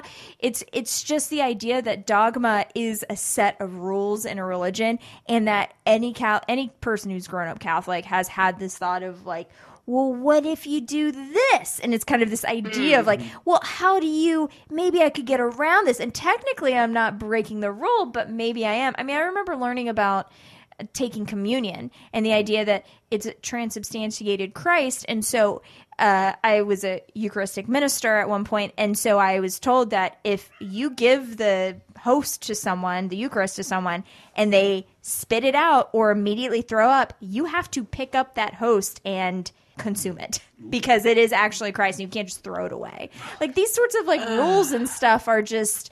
didn't come from God or Jesus, yeah. as I recall. Seemed kind of arbitrary and based yeah. on uh, mortality and all that stuff. Yeah, and so I love the the ultimate message of this, I think, which is like, these rules and now loopholes... Now she'll never watch new episodes of The X-Files. They right. are inferior.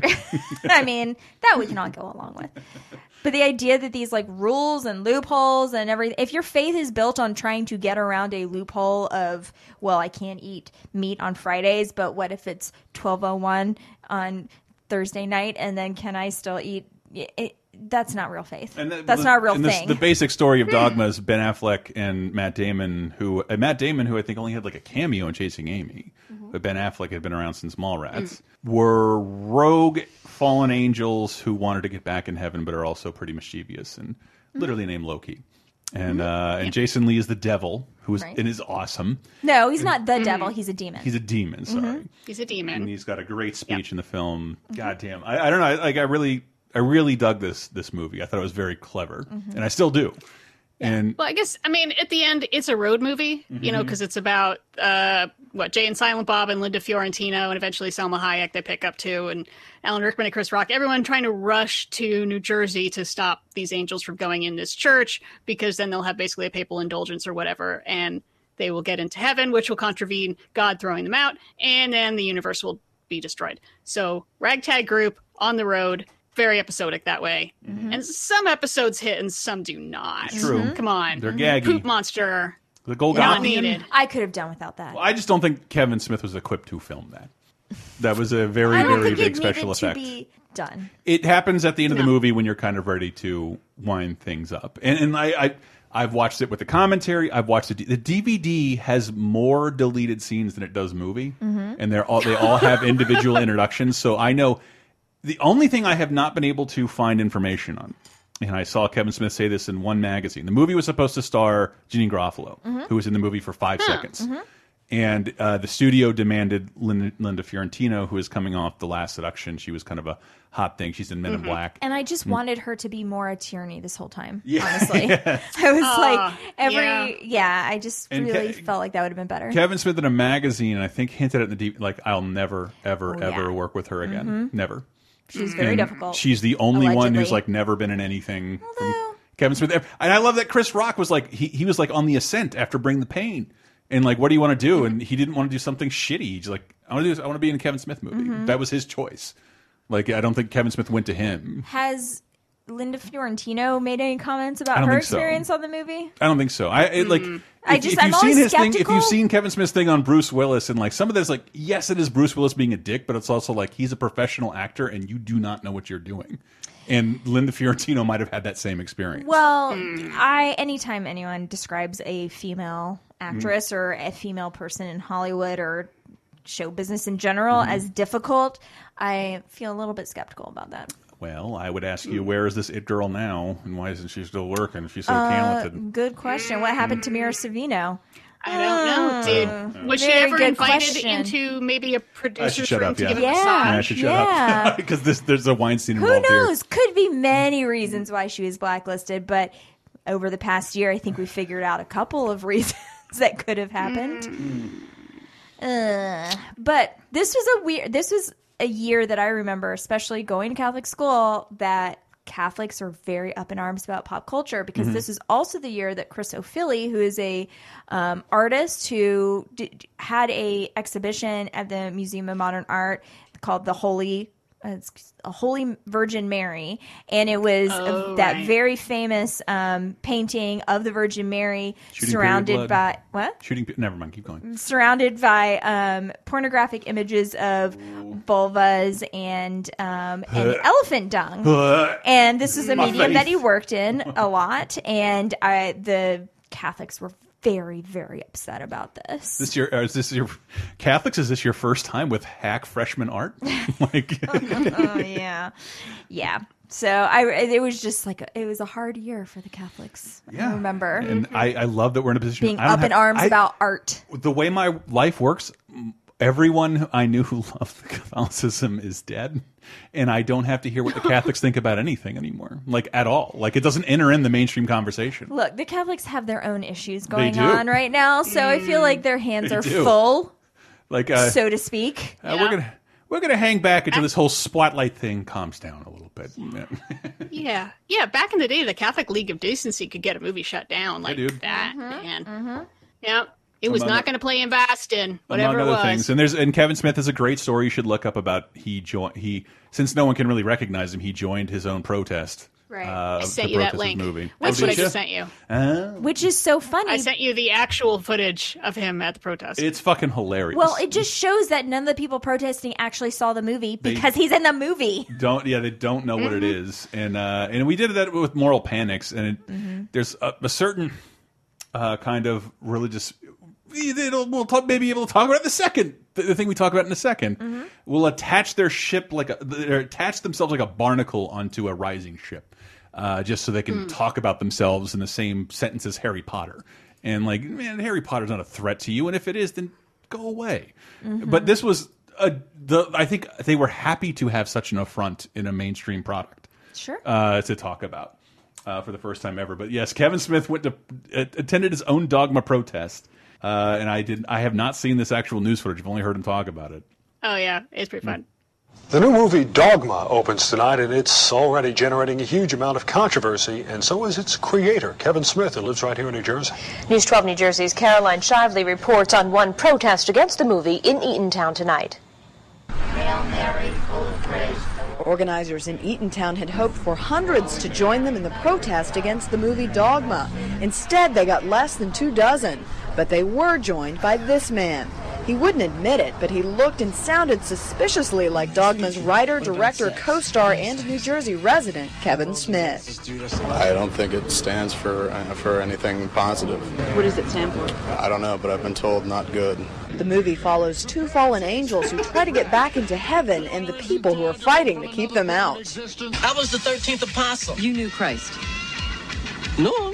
Brother owes me twelve bucks. But lines like that have many groups angry. We're here with a small number, but we're the church militant. We should have more Catholics here. If this was a, a direct attack against Muslims or the Holocaust or the Jewish people, you would see them outraged. The protesters didn't seem to slow down the number of people pouring into the theater to see the film. Yes, it's exactly boo, like that. Boo-hoo-hoo. It's exactly the same. It's exactly like that. Yeah. yeah. Like attacking a Holocaust victim. Absolutely. You, it mm-hmm. is. Yeah. Mm-hmm. Yep. Because the Catholics are always victims and have never done anything bad to anybody. So true. So true. Uh, in a big organized fashion over this course of years. How about this? You're Catholics, you're allowed Ever. to make complaints like that, but every time you do, you have to give up uh, some uh, land. Like, give me some land. Yeah. Gold. Like, give me some land. Or those fancy Valentino slippers that Pope Benedict loved to wear. Ooh. I want those slippers. Uh, I'll hear you out, but you got to give up some land. Uh, maybe some orphans mm-hmm. or, that you claim to love. Yep. And not those yeah. women you send to fucking convents to do laundry. Like, like that's not what I'm talking about. Oh, my God. Uh, uh, yeah. I, but I, I love this movie. I think it's a really uh, a good high point for Kevin Smith. Agree. Because right after this, yeah. he went into Jay and Silent Bob Strike Back, which we discussed, I think, on the thirty twenty ten, didn't we? Mm. We discussed it on Laser Time, I think. And it is it is... I have never seen anything so impenetrable. It's like harder to watch than Endgame if you haven't seen all of the movies. But it, it's it, it it's it's a it's a celebration of everything that came before. But it's shot like a fucking horrible studio comedy, mm-hmm. whereas this still has like indie flavor to it. Yeah, and uh, and then he made Jersey Girl, which is fucking awful. And yeah, I haven't seen that one. It just it just him wanting to gravitate more towards mainstream film and like no, this was. The perfect and Clerks two, I think, falls in there. Like this is perfectly within your wheelhouse. This is great. Mm-hmm. You should operate in this space all the time. So I, I think yeah. I've mentioned before. I'm no big Kevin Smith lover, I, but I do. I have always loved his talks mm-hmm. and his. I, I had an evening mm-hmm. with Kevin Smith. That's probably the most watched Kevin Smith movie that I that I've ever it's watched. Really easy honestly, to do. It's like I've before it there were bunch. podcasts, yeah. I would just put that Basically, on. Like yeah. I gotta clean the house. Yeah, let's put on an evening with exactly. Kevin Smith. Um, but this is definitely, I agree, is his high point, and I love it. I think it's great. I mean, I don't think it's perfect, yeah, I, but I think it's great. Yeah, I think I like it in that it's definitely Kevin Smith being really self-indulgent, but it's still accessible self-indulgent. Yes. And Jay and Silent Bob Strike Back is not as accessible. Like, yeah, it's like Endgame. That's a really good comparison. Yeah, it's all these these these long-standing storylines that are supposed mm-hmm. to tie up together. You don't know who Walt Flanagan's dog is or Rick Derris? Go fuck yourself. You're never going to get these jokes. Well, uh, and, I, and speaking of, uh, I think earlier we were talking about um, Islam as like mm-hmm. a corollary. He has talked before about doing a follow-up to Dogma, but has mentioned oh, that like he would have to address Islam for some reason. Yeah, I wouldn't. And so he was much more scared of that than the Catholic Church. I wouldn't do that. Yeah, so no, I think that's been don't shelved for, yeah, again, for a while. Stay yeah. in your wheelhouse, man. Yeah, like, yeah you should probably uh, stay away from other people's religions because you don't know them as well. Mm-hmm. Yeah.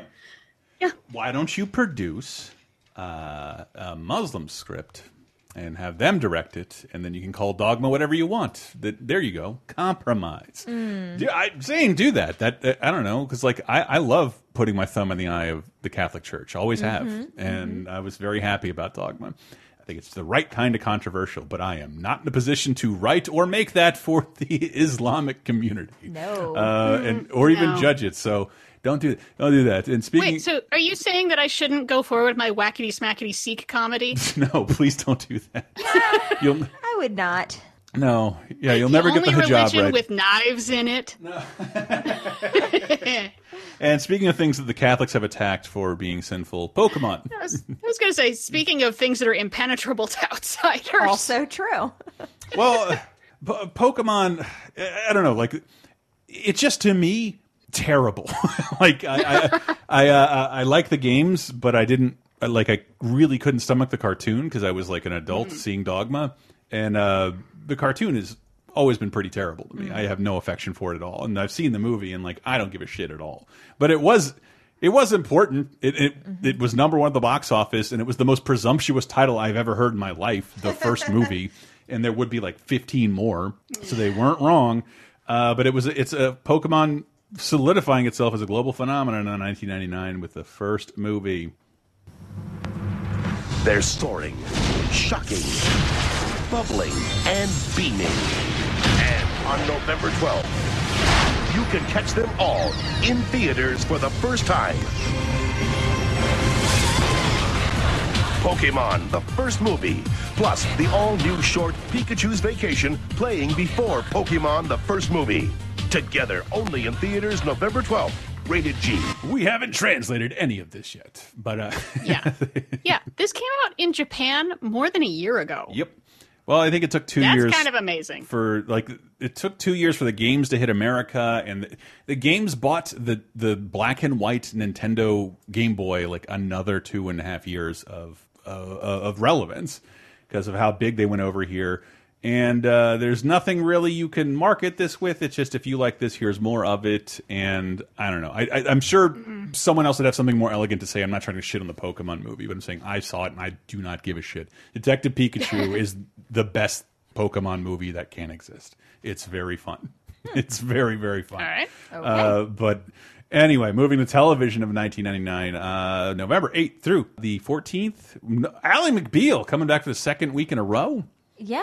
I mean, th this really is a testament to how popular mm. and in the zeitgeist Ally McBeal is because they have a special guest star musical. So it was a very musical show. I don't know if you remember mm. that from Ally McBeal, but it was a very musical it had show. A lot of, had it had a lot of numbers. Music in it. Yeah, exactly. And so they had a very special guest star on this episode. Cool. Seeing Green. Can you guess? Mm. Seth Green. Yes, the musical. Al Seth Green? Green. Long, long last looks trusting and as I leave. It's, it's just Al Green just walking Al around yeah. with Calista Flockhart yeah. singing his own goddamn song. Dancing with her. Um, and it, apparently in this episode she has had continuing hallucinations of Al Green where she is falling in love with him mm-hmm. and then she gets on Prozac. Um, oh. Yeah. So, but this was a huge season of guest stars in Ally McBeal and this was a big highlight, I mm. remember. But I mean, they also had Gloria Gaynor on there as well as Gladys Knight. So, very musical show. Uh, but yeah, this was a really fun little musical interlude between the two of them. Neat. And he was having mm. a lot of fun, I feel like. Yeah, dude. Uh, and, and fucking Ageless guy, goddamn Al Green, mm. love that dude. Uh, and uh, Drew Carey show, the Drew Carey show. I, I think you haven't said it in about a year. Underrated show. It's yeah. really fun to revisit. Mm-hmm. It's it's one of the better sitcoms out there. And honestly, so this episode on the tenth that aired was called Drew Live, and they did a live sitcom, mm-hmm. and they did it three different times for three different airings of it throughout the time zones. That's so fun. And wow, it's so fun, and it was, it was told. There were parts of it that were ad-libbed, and Drew Carey show, like in my research, over thirty, twenty, ten, mm-hmm. really reached. They did a lot of different yeah. stuff. Their stunt episodes are fantastic, yeah, always. They did a ton of stunt episodes, which I, you know, those don't always hit, but I do appreciate reaching out and having the courage to go through with I think that if sort of you stuff. Look at its yeah. intro sequence, like, oh, this show just wants to have fun. Yes. And, and, yeah. and it does. And I don't know. Like, I, I'll never make it a point to watch it, but anytime I flip through and see it anywhere, I'm like, this is fine. Mm-hmm, mm-hmm. This is fine. It's, it has a bunch, it has the world's funniest people surrounding Drew Carey, who is just this perfectly affable yeah. leading guy. Yeah, absolutely. And, uh, ooh, this is, this is confusing. I was talking to Sarah a little bit about this upstairs. Courage the Cowardly Dog debuts, which is mm. confusing to me because Cartoon Network had such a fantastic pilot program with the What a Cartoon Show and the Cartoon Cartoons. I loved the original Courage the Cowardly Dog. It's one of the creepiest things I've ever seen in my whole life. And then they're like, oh, you like it? We're going to turn it into a show. And then two and a half, three years later, when like I'm through puberty and like don't have T V anymore, Courage the Cowardly Dog comes out. And I just, I've never seen the show. Never. Mm-hmm. There's like four seasons of it. And I, I, I was the perfect person to want to see it. And it just, yeah, it just took too long. And I've, that, that, I've seen it in bits and pieces. And I saw the original short that is based on, that was nominated for Academy Award. It's so good. And totally screwed me on the Oscar pool that year. Because with all the shorts, especially the animated ones, you always go with the funniest title. And mm. the title on that one was The Chicken from Outer Space. Mm. That's a great title. But it was up against Wallace and Gromit, a close shave, so it Ooh. lost. Ooh, yeah. yeah. Not gonna win against yeah. that. Never bet against Aardman Wallace film. and Gromit. And no. uh, on the thirteenth, S N L, Garth Brooks is the host. Not the with musical guest, Garth Brooks. Oh, not Chris Gaines. No. We're not there it right now. It was Garth Brooks, Garth Brooks. Okay. Huh. And this is the first appearance of the, the Boston Teens. Yeah, one of my favorite recurring characters. And Boston Teens recurred a lot, mm-hmm. I have to admit. Mm. Maybe more than I would like. But when I first, the first couple times I saw them, I was very into the Boston Teens. I remember Teens. I could... I could There were some editors who worked around the magazines uh, that I, I worked at, and mm-hmm. I could just always piss them off with a very Bostonian, irregardless! like, uh, but yeah, uh, and then we have this little clip. Boom, boom. Oh, I wanted to know if you're hiring any holiday help. We sure are. You kids filming this? He is. It's a school project. He's not a verbal person, but he is a very visual person. I got a learning disorder because my mom was a big huffer back in the day. Well, yes, we are looking for part-timers. Your name? Denise McDonough.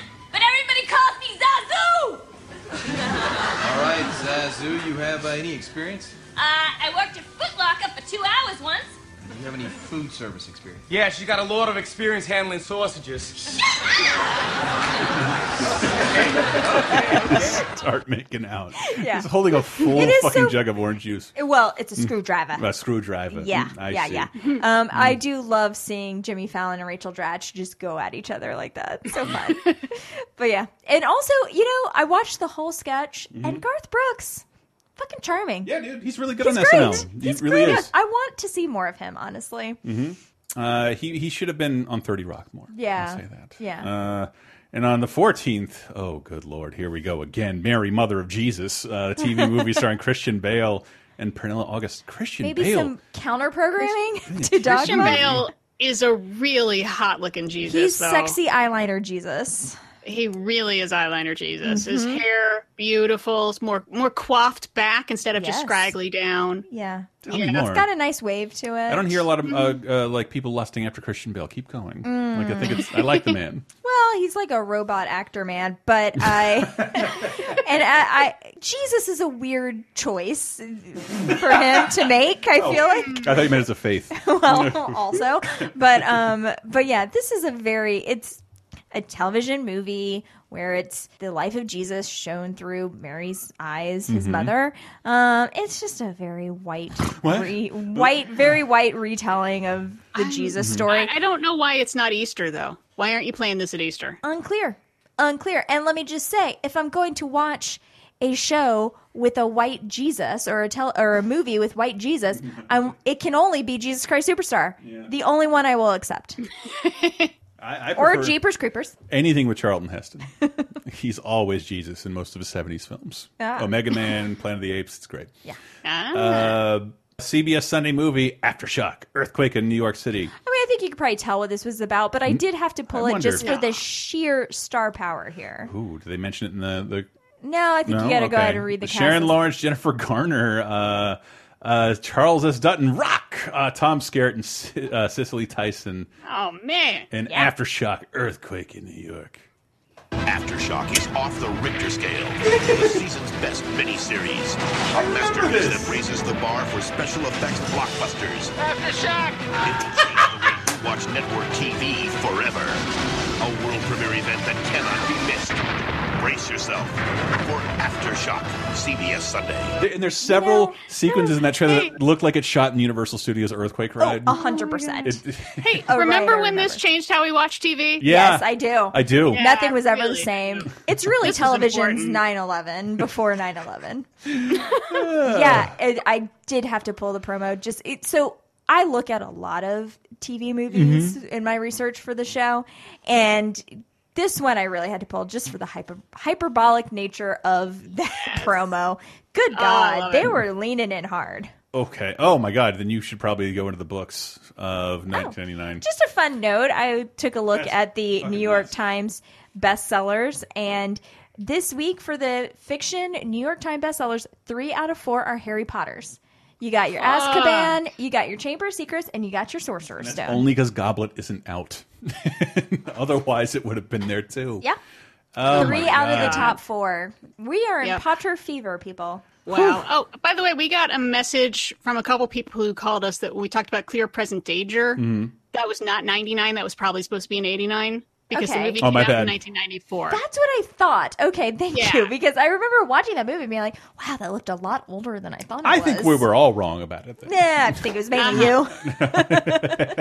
Yeah, whatever. And uh, um, uh, nineteen ninety-nine, Vidya Games. Again, we have a whole new Vidya Game show for you. Uh, a really fun ninety-minute breakdown of everything that came out last month uh, in eighty-nine, ninety-nine, and uh, two thousand nine with the Vidya Game Apocalypse guys, uh, Michael Raparez, Mister Diana Goodman, and uh, Matthew Allen. Uh, you can get that at patreon.com slash lasertime in, in addition to uh, an exclusive show every week from us and over one hundred movie commentaries. We love you. But we can talk a little bit about the games because one of them is interesting. We'll, we'll find interesting. Mm-hmm. Half-Life Opposing Force. That's a mod of Half-Life, hooray. Rippin' Riders Snowboarding, baby, uh, is out because uh, somebody lost the Cool Borders license to Sony, but this is, a, for all intents, it was called Cool Borders in Japan, but Sony had the rights here in America. And uh, the first ever Medal of Honor game, which is the first uh, video game designed by Steven Spielberg. Ooh. And Ooh. Um, no matter, you know, well, we're, popular culture is giving Martin Scorsese a bunch of shit. Uh, we it occasionally happens to Spielberg. One, I think Scorsese and Spielberg are usually kind of right. Mm-hmm. the, yeah, there's no they have a good track record on that. There's no reason for old men to like exactly what you like. Sure. But Spielberg was pretty embracing towards the video game field and like wanted. He saw his kid playing GoldenEye and like I'm a, I'm fully in, inundated with World War Two stuff right now with Saving Private Ryan. What if we DreamWorks made a game out of that? Mm-hmm. And it essentially launched first-person shooters on the PlayStation. Steven Spielberg is kind of the pioneer of first-person shooters on consoles because of this. Wow. Because uh, he wanted to make it happen. And he des- he designed it. He set it at a very specific period of World War Two. Uh, it was the first World War Two first-person shooter that exists. It's very weird to say that, given how y- they they were... At some point in my career in games, World War Two shooters were coming out so much, people begged for them to stop because mm-hmm. there were so mm-hmm. many. But Spielberg was the first one to do it here in nineteen ninety-nine. That's fucking crazy. And the game's pretty good. And it was exclusive to PlayStation, and Allied Assault would just improve its reputation of a playable version of Saving Private Ryan. And the reviews were stellar. But and, and if you don't believe, like VentureBeat had a, a whole article about how Steven Spielberg probably deserves a little credit for pioneering the first-person mm. shooter on consoles.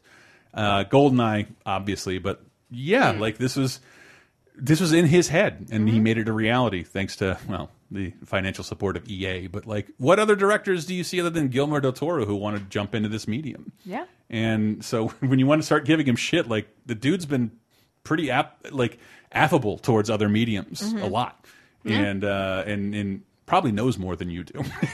Well, that's true. I think that's true across yeah. the board.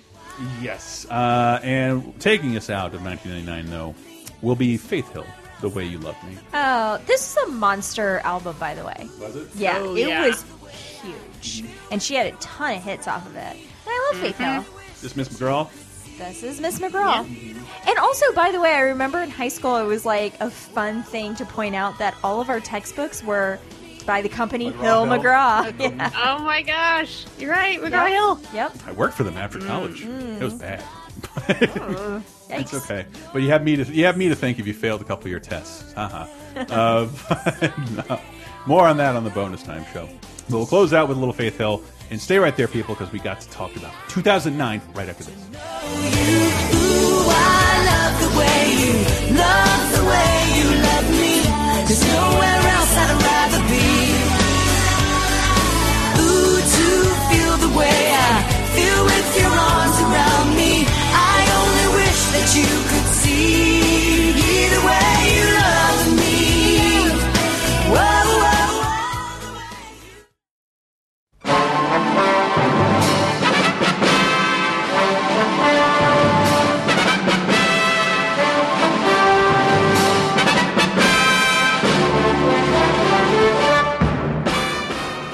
Mister and Missus Internet and all the ships at sea, it's time for Diana's Classic Corner, where we look even further back in time this week to see if there's anything worth a watching.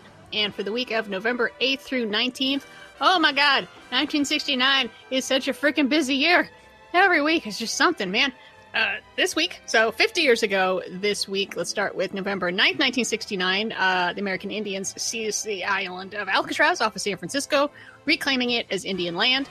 This is a fascinating protest movement uh, with the American Indian movement, and how it started out with, uh, you know, American Indians reclaiming land, and then it turns into hippies showing up and ruining everything. And there's some really good documentaries on it. One I think is just called Taking Alcatraz, might have been on the American Experience a couple of years ago, and it's it's interesting. It's just it's an interesting little tidbit of history in, you know, when it comes to uh, Native American rights.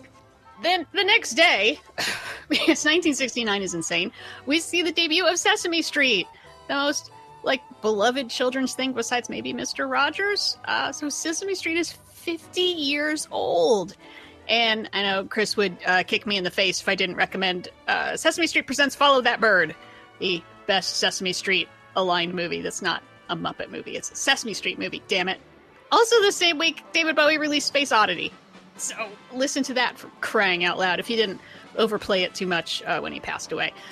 My big recommend this week, though, I, I have to recommend it because it's so odd and different, is uh, Ken Russell's Women in Love that came out uh, in nineteen sixty-nine this week, starring Oliver Reed, Alan Bates, and Glenda Jackson.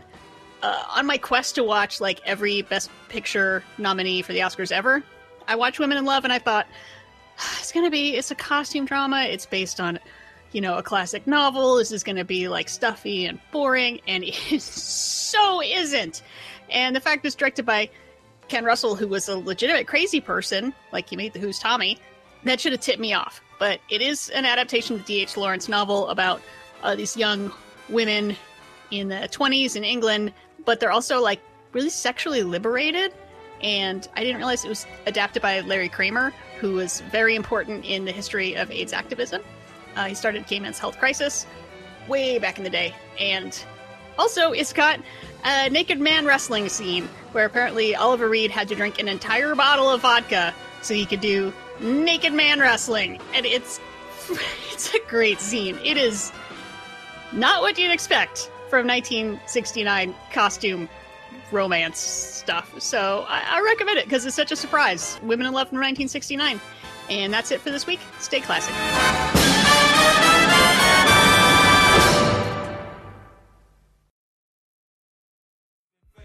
I don't know what you heard about me, but the word about me is I'm no trick, I'm no sucker, I'm no chump. I be in the V I P with my niggas round me, saying y'all can have whatever you want. Me, I give it in Sunday, Monday, Tuesday, Wednesday, Thursday, Friday, Saturday. That's Sunday, Monday, Tuesday, Wednesday, Thursday, Friday, we get it in. I need a drink, give me a drink. I need fifty Cent gets it in, uh, gets it into this intro, if I get it in, mm-hmm. off of yeah. his uh, Before I Self-Destruct album. fifty Cent, I forgot how long it's been since he's made any music. Yeah. Uh, Is that out this week, Before I Self-Destruct? Um, yep. Yep. Okay, because we're going to talk about him in movies. That is out this week, Ooh. as is uh, Reality Killed the Video Star by Robbie Williams. She just blew I get my it. Mind. Uh, I get it. Powderfinger's final album, Golden Rule. Sorry, Powderfinger fans. And from, from the Hut to the Projects to the Mansion by Wyclef Jean. Attention Deficit, the debut of uh, Wale. Mm. Mm-hmm. um, Hello Hurricane, the debut of Switchfoot. Uh, Midwinter Graces by Tori Amos. Uh, yeah, I said that incorrectly on purpose. Mm. Still Trolling My Girlfriend twenty years later. Mm-hmm. uh, Desperate Measures by Hollywood Undead. And Momentum Mori by Flyleaf. After the Ending by Dashboard Confessional. And The Circle by Bon Jovi. Fireflies by Owl City is number one. And I couldn't be less interested in music in this. I have to say, though, oh, I love Dash Dashboard Confessional so much. Mm.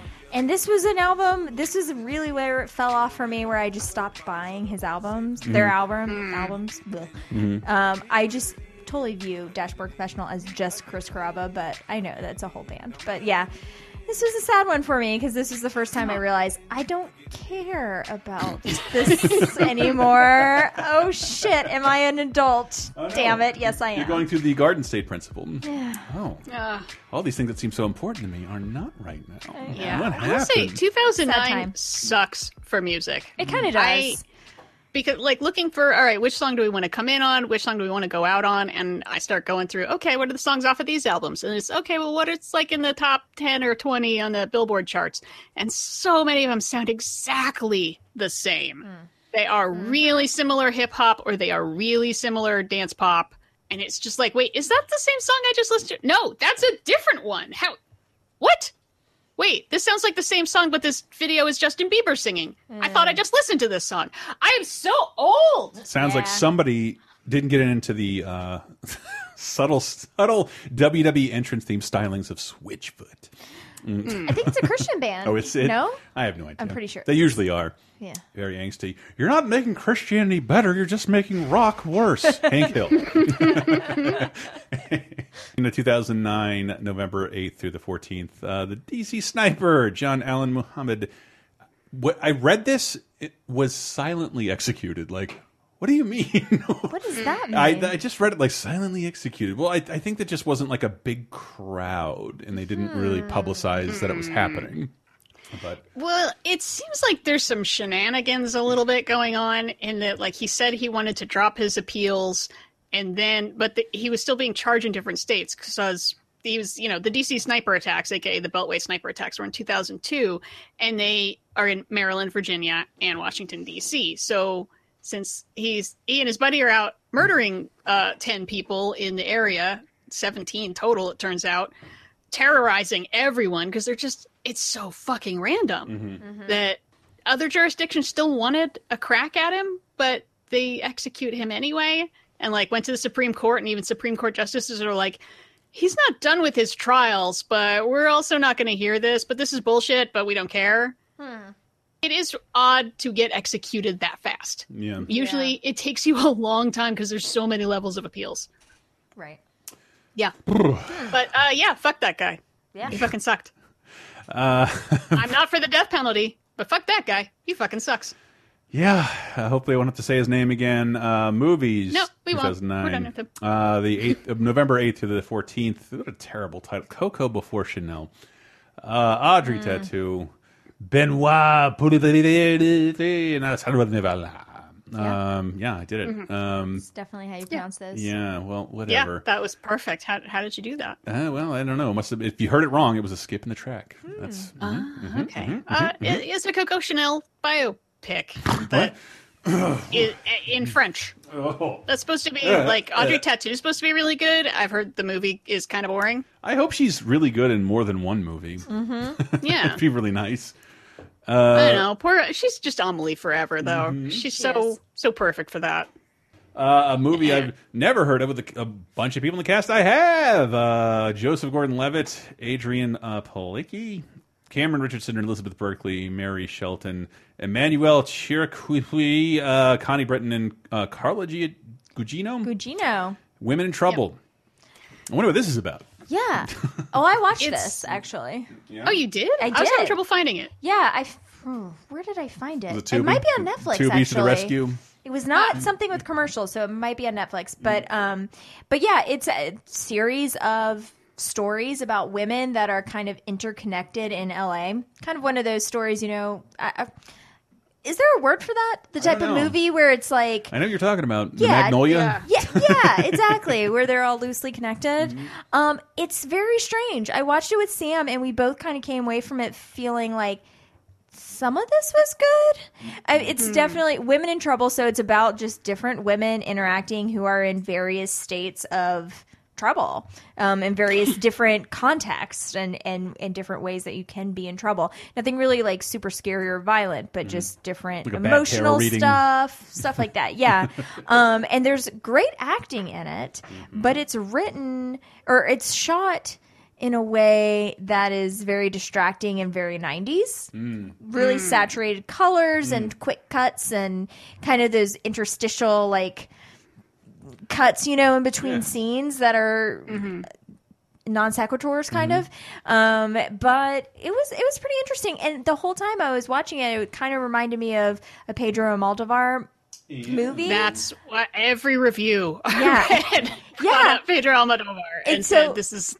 This is like American style. Yes. Yeah. yeah. And when I looked into it, it turns out that the guy who I think wrote and directed it had some partnership with Almodovar and other stuff. Mm. So it's obviously one-to-one like influenced by him. But I don't know. It's an interesting film. It's not great, but I mm. love Connie Britton don't so worry, much. Don't worry.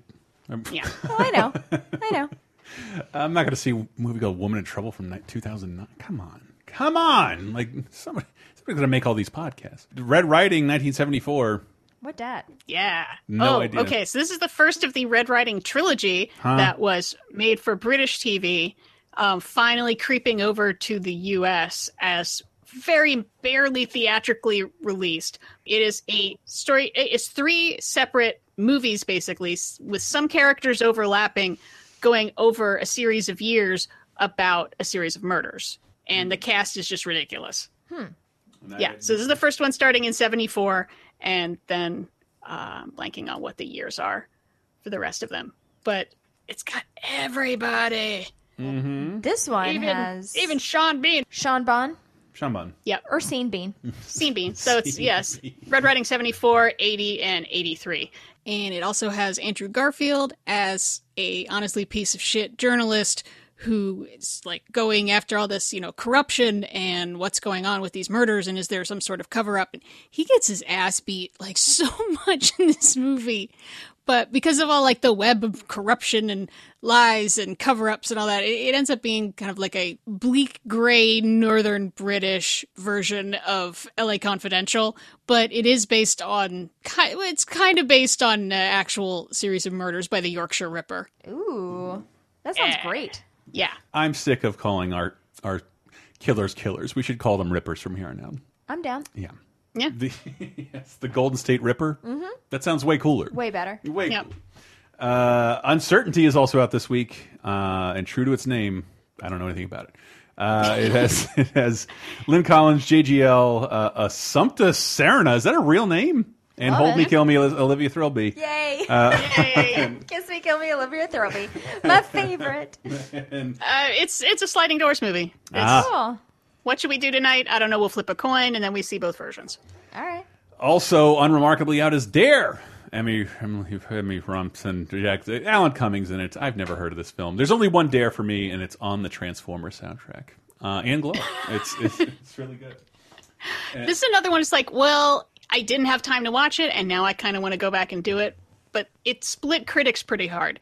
A lot of them said uh, it was like a, a modern John Hughes movie, but like dark and edgy, but in a good way. And mm-hmm. some of them said it was bland and whatever. But it's about wow. a love triangle that uh, it's two guys and a girl, and then it seems very normal and high school-y, but then uh, it starts to go beyond gender. Mm. Ooh, color so it's me a real intrigued. Love triangle. It's like...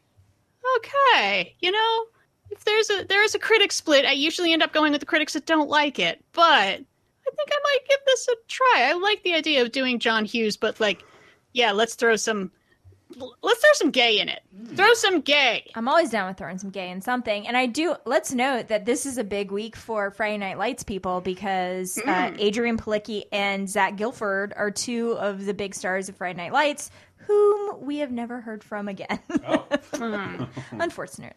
Mm, they didn't get good. chance after chance after tra- chance. Yeah. Like, oh, what's his Unlike name? Unlike that dude from that John... Taylor, Taylor Kitsch. Yeah. yeah. Yeah. John from Mars or something. Yeah, just John like... John from Cincinnati and Mars or something. It's like he picked the, he picked the wrong card in every deck. Like, yeah. Yeah, yeah, I think mm. I'll do John Card and Mars. And then follow with Battleship. You know what's weird is that yeah, the person... and that card came from Gambit! The person who had the biggest success from Friday Night Lights is... that dude the from dad? Fargo who no I mean I meant of the high school students mm-hmm. obviously mm-hmm. um the guy who was in Fargo who eventually married Kirsten Dunst. I call him Fat Damon, but I can't remember oh, his name. Oh, I yes, calling yes. him Meth Damon. Oh, that's good too. It's pretty because yeah. well because because a lot of people they first knew him from Breaking Bad, not from Friday Night Lights. Todd, oh, dude. gotcha. Todd gotcha. is the shit. Yeah. God damn. He just watch has, El Camino. I'm not trying to body shame him. He just has a puffier face than Matt Damon, but. There's Matt Damon underneath there. yeah, that's why I in, vo- in voice he still sounds like him. Yes, exactly. And and is oh man, this is everyone gets out of the way for this piece of shit. This piece okay. of shit. But but I, remember, I watched this. I was on board. I thought this was going to be like Roland Emmerich's return to form, even though his form well, sucks. But uh, I mean, if you if you yeah, his form does suck, and this is the return to form. I mean, it is the most Roland Emmerich. Roland Emmerich that's ever Emmerich'd, honestly. Yes. I remember we reading have about a theme it. for this episode. Uh, who was it? Chiwetel, uh, Elijah Ford, Danny Glover, Woody Harrelson, Thandie Newton, Tom McCarthy, Oliver Platt, Amanda Peet, and Joan Cusack and John Cusack, not John. Joan. John Cusack. Ooh, uh, Joan is smart enough to get away from this. Number one at the box office, Ooh. preempting the next three years, twenty twelve. No matter what happens, we'll all stay together. We have to save what we can, and we have to move now! The government is building these ships so we can be safe. People have the right to fight for their lives. Today, we are one family. We have to go!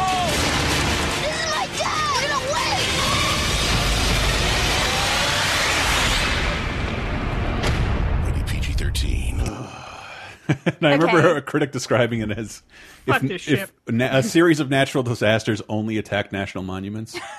I mean, yeah, pretty much. Okay, I have a dissenting opinion on this one. What, Dad? Oh, no. It- I found it to be very, very, like very... recently? Oh, yeah, I watched it this weekend. Oh, my God. I found it to be very, very, very stupid, but yes. fun. I thought it was fun. By the way, I don't know. I just want to point out, Sarah ditched me twice this weekend and saw like every shitty movie on thirty twenty ten. Look, mm-hmm. I did my homework. Mm-hmm. uh. And I and I was sober and I watched it. Mm-hmm. And you know what? I didn't hate it. I'm not going to lie. I mean, it, for this it's type of movie. It's very stupid. It, it, I mean, Ugh. they kept making this movie with like into San Andreas and yeah. with The Rock and... and, and yeah. It, like... It's not like Hollywood's going to stop making these kind of movies. There is, we're going to have to reconcile with one of these Roland Emmerich movies might be better than the new ones. Uh, you know, I would rather watch Day After Tomorrow again yeah. than watch ba- this. And that movie that is movie. also terrible. See, I, I don't know. I feel like the day after tomorrow, I'm like, oh, it's scary because it's weather. This is just like the world is ending, and so therefore all laws of physics and weather and natural science have been suspended. Whereas like with yeah. the day after tomorrow, there was still this idea that like weather was the villain, yeah. and so you could believe that, I don't know, the but New York seems... Public Library could freeze over in the amount in the amount of like twenty seconds, whereas this was yeah. just like, no, nah, the world's it's... just breaking in half. Yeah, but see, but the day after tomorrow, it's like, okay, but I can put myself in the character's shoes and think about what I would do to avoid this thing. Mm. And twenty twelve, it's just, well, Los Angeles just fell over, mm-hmm. but we can avoid it by driving funny. And I'm like, no. No, you cannot. And just even the little things that are not hard to get wrong of like, oh, I live in Los Angeles. I have my kids for the weekend. Let's drive to Yellowstone. How fucking far is that?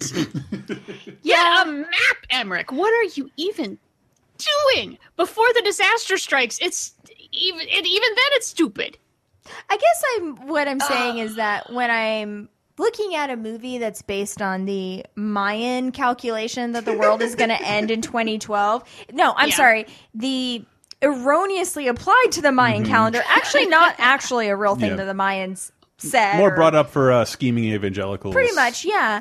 Um, yeah. I'm not really looking for like truth or veracity in, mm. in basically anything mm. having to do with it. I can understand. I can understand. It's it. very, I, I want very the tiniest silly. bit of, de- uh, of believability. That's that's all. It's like, okay, yeah, if you're in like a little Cessna and you're flying and buildings are falling down, I I don't know how you make that somehow slightly believable to me, but I know how. Yeah. You have the pilot and the co-pilot. No, yes, no, yes, and then they make yes. it. And then they oh, pilot and co-pilot who have never flown a plane before. Of course, yeah. they're yeah. fast learners. Um, but I do have to. So I looked, did a ti- the tiniest bit of research about this, and um, the main character's name, John Cusack's name in this, is Jackson Curtis. Not, not as funny as I thought. Mm-hmm. And that backwards is Curtis Jackson, which is fifty Cent's real sure. name. He uh-huh. is a producer on this movie, and Roland Emmerich what? is a huge fifty Cent fan. What? Yeah. Wow. Holy Lord. Yeah, yeah, yeah. This movie should have been bulletproof. Mm-hmm. God damn. Uh, no, just oh, so, so much stupidity. I Okay, let me say one nice thing about it. Okay. Woody Harrelson's funny. Eh, he's okay. He's I've okay. never seen you guys disagree this saw, much. On... We just saw him in Zombieland actually mm-hmm. be yeah. good. Mm-hmm. And yeah. then when I saw him pop up in this, I was like, what are you doing, bruh? Yeah. Uh, Not his no, swollen just, mouth, it, southerner kind of thing. No, yeah, no. he's just, he's a conspiracy nut person. It's like, well, at least he's he's adding some color to this. I mean, you always have to have, like, that one character. Jet it's usually, like, scientist. Steel beams, man. Yeah, so it's it's fun to have, like, yeah, that kooky guy instead of just being, like, kooky scientist. You'd mm-hmm. think that would be Oliver Platt, but it's not. No. twenty twelve, Jeffrey Epstein's going to be murdered and going to make it look like a suicide. Oliver yeah. Platt is the um, cynical politician, actually. Yeah, he's this. like the Jaws mayor. Yes, yes, the Jaws mayor. I will not close exactly. down America. Yeah, and Danny Glover is the president, which I can totally get behind. I'm so tired. I'm so, Pretty much, I'm yes. so tired. I'm so tired. Yeah. So tired. I don't know. I en- This was a fun ride. Okay. Uh, That's what I'm going to no. say. Hey, I think no.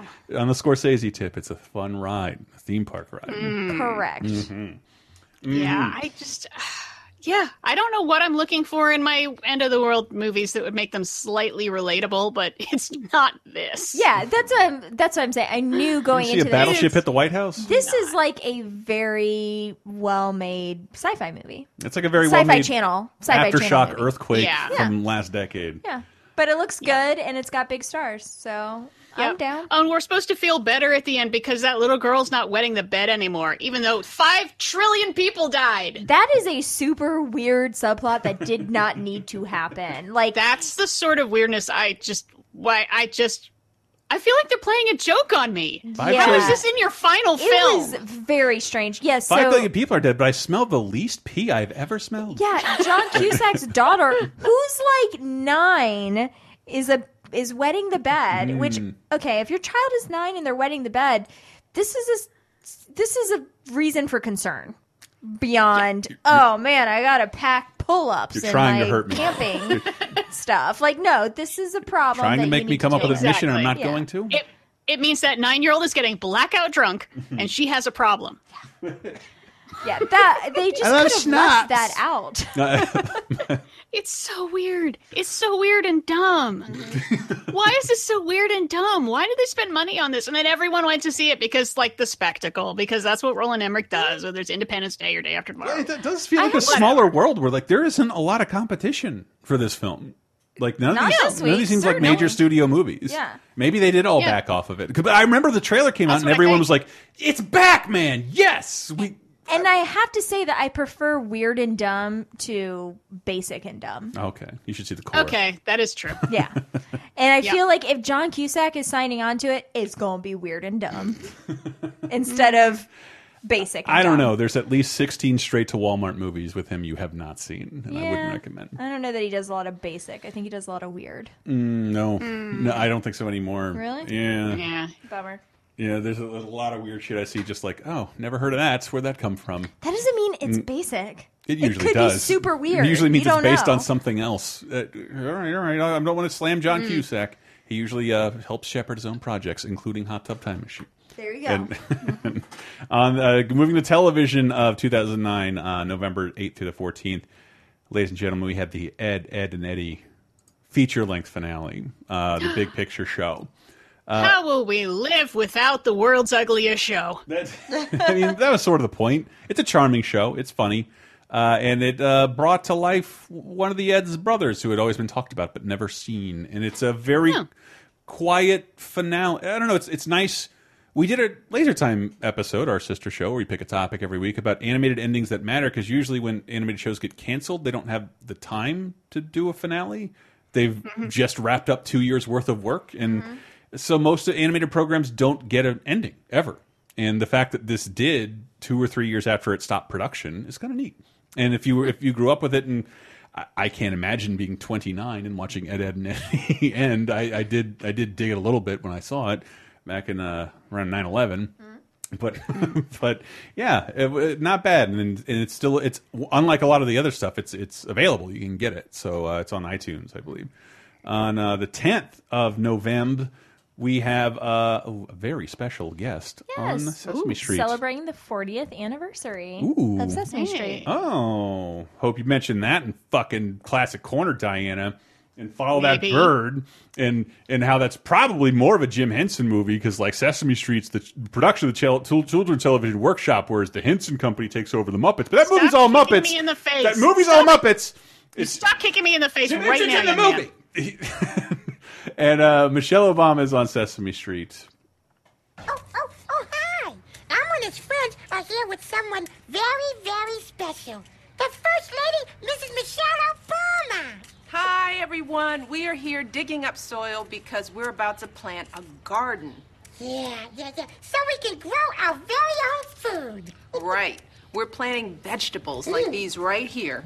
And veggies taste so good when they come fresh from the garden, don't they? Oh, yeah, yeah, yeah, yeah. So now what we need to do is plant the seeds. Mm. Who has seeds? I do. Right here. Yay! Aww. How dare she indoctrinate our children? I miss, Remember in I miss America, a normal first lady. Yeah, where uh, first lady spoke.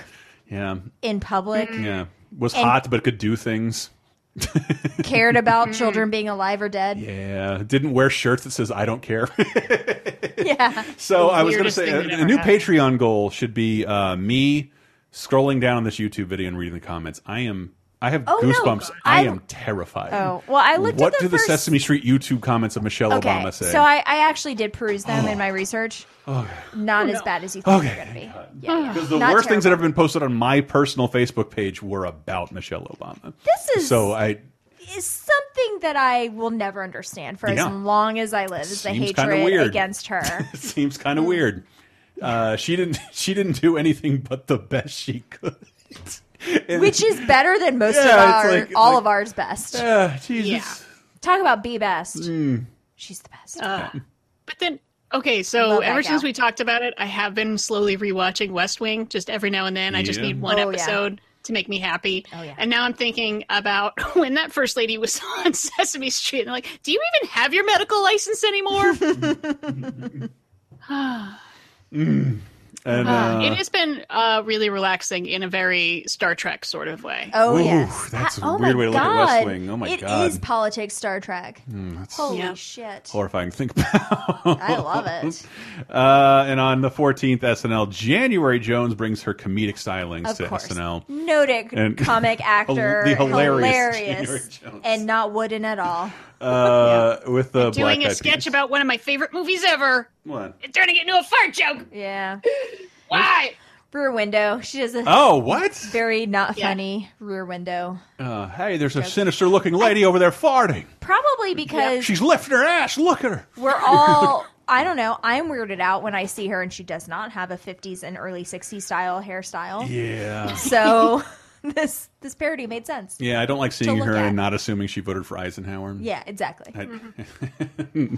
And moving into the games, the games of two thousand nine. Again, we're not going to stop talking about games, but we're going to go more in depth for our patrons. Patreon dot com slash Laser Time. Uh, but I don't know shit about Dragon Ball Z Raging Blast. Maybe Matt or Michael will. Hmm. Something to look forward to. T M N T Arcade Attack for the Nintendo D S. I believe that's like a Smash Brothers game with uh, Ninja Turtles in it. I could be wrong. It could be just a Wii game. Harvest Moon Fantasy Starports abound. And the two biggies are very biggie indeed. Call of Duty Modern Warfare two. Um, oh. Yeah. Which is kind of the... I, I think that's the last Infinity Ward game made with for Call of Duty. That was the people who made Call of Duty four, who not only... brought in Modern Warfare, took it out of World War two, hence the Spielberg thing ten years ago. Uh, they optimized the frame rate for sixty frames a second. They revolutionized online gaming for consoles. They they just did. And they mm. skipped a year, and Treyarch made a game, and they made Modern Warfare two. And that's one of the most controversial moments in gaming I can remember, and I don't see it happening again. The current Call of Duty Modern Warfare that just came out is has been pulled off Russian shelves. Uh, this mm. had a mission called No Russian, where you were in an airport shooting civilians um, oh. to frame somebody, blah, blah, blah. Stealing a hard drive, I can't remember, but it, like, I believe, if you listen to Video Game Apocalypse, I believe your husband says, like, it's it's bizarre to think about how ballsy this game is not compared to what they would do ten years ago on a, on a field of global espionage. But, like, uh, this is a high point for the Call of Duty series, and it's bizarre to think it was ten years ago. And uh, the other big one that um, many, many of you did play, if you don't like Call of Duty, is New Super Mario Brothers Wii, one of my weirdly most hated games ever. Wow. Yeah. Mm-hmm. Uh, the two D Mario game, two, uh, New Super Mario Brothers on D S, loved it. Loved the idea of a two D Mario. This added in multiplayer, but like it, it's it's so unoptimized, and like Mario takes... Mario, the dimensions are all wrong for televisions. At this point, televisions are really big. All the characters occupy a space below half of the screen. Mm-hmm. And they all have physical attributes. So if someone is, like, jumping, you just bounce off them and into a pit. And there's four people on screen. And it just was not fun. And it was ugly. It was not H D. It became the fourth best-selling Wii game of all time. And tragically, the second best-selling Mario game on the platform. Wow. Right behind the awful, the worst Mario Kart I can think of. Uh, but the Wii, it's the worst system that existed. Hooray. Uh, and again, we can go more in-depth on that. Patreon dot com slash Laser Time. It's how we're supported. Uh, it's how our, the whole network is supported. Laser Time. We just had a show recently talking about uh, spooky dolls. That was fun. and, uh, and we do need your help because... Uh, There's there's a lot of upkeep to happen. Uh, if you've, you've noticed the shows were late, it's because our fucking website is broken, and I can only be on the phone with tech support so much in addition to recording and editing shows. So uh, it would really help us out uh, if you hit up patreon dot com slash laser time. Five bucks a month is all we ask from everyone. You will get a video game show from us, a weekly show, a video game show for thirty twenty ten, talking more in depth about all the games of the Video Game Apocalypse guys. Uh, possible other Video Game Apocalypse bonuses. Cheap Popcast, the wrestling show, does bonus shows there. We do a weekly bonus show there, over one hundred movie commentaries. We try and give you some bang for your buck. And yeah, thank you so much to all those people who support us. We do appreciate it very, very much. Di, where can people find you? They can find me on the Twitters at Listening Nerd, L E C I N E N E R D, or follow the show at thirty twenty ten Podcast, three zero two zero one zero Podcast on the Twitters. And oh shit, next week gets crazy. I'm so excited. Mm. It's the beginning of Disney owning everything. Oh, no. Everything. Oh, no, is it? Oh, I guess so. Oh, yeah. It's Le Renaissance. Yes. C'est ici. Mm. We're going to talk about who's it's and what's it's galore. Oh, Let's goodness. Just put it that way. All right. Oh, my goodness. I can do this. Uh, I can do this. I love that movie. Mm. Uh, and with that, Di, uh, before we close out, we'd like to, to go out with who died and who lived. Uh, tell us who be dead this week. Uh, well, in nineteen ninety-nine, we lost Mary Kay Bergman, who's thirty-eight. She was a voice actress for just about everything, including almost all the female characters on South Park. Oh, um, right. Yeah. Ooh. She unfortunately died by suicide because she had uh, anxiety disorders and stuff. So as a reminder, please get help.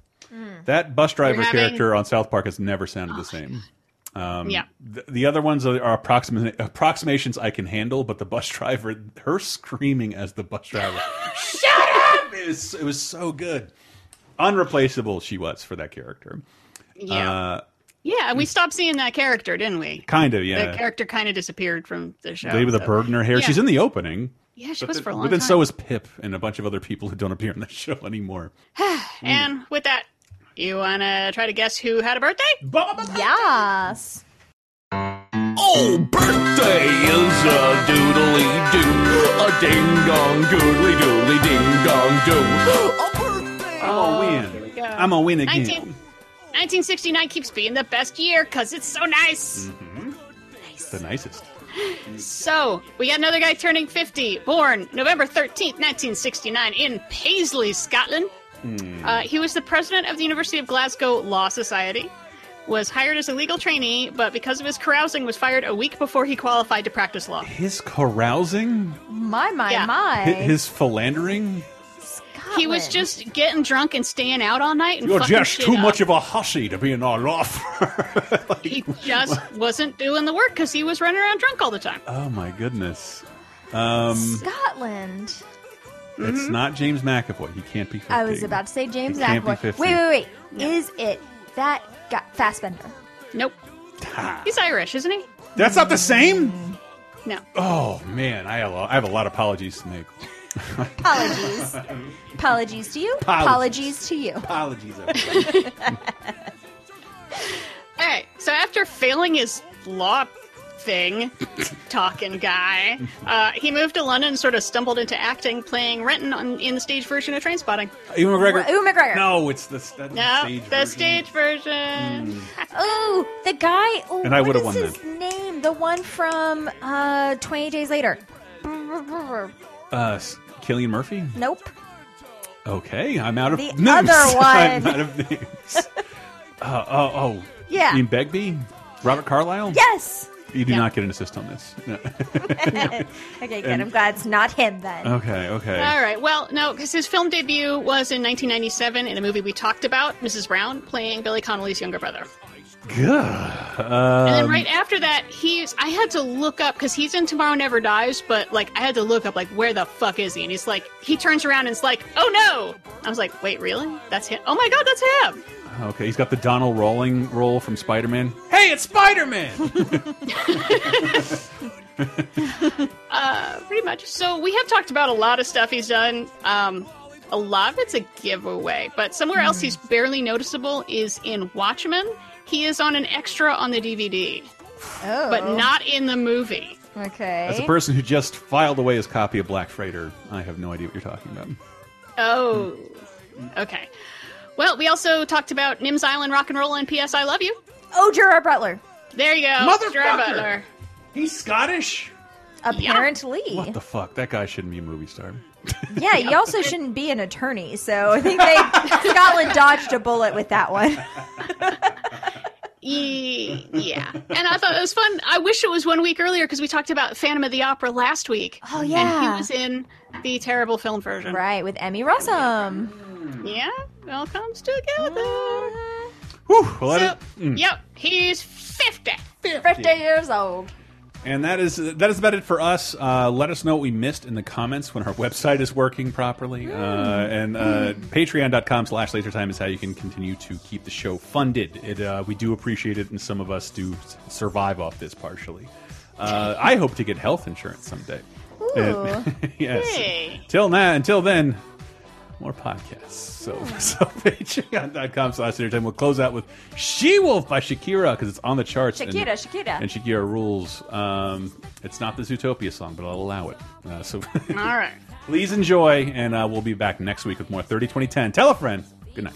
I've been devoting myself to your Monday to Monday and Friday to Friday. Not getting enough retribution or decent incentives to keep me at it.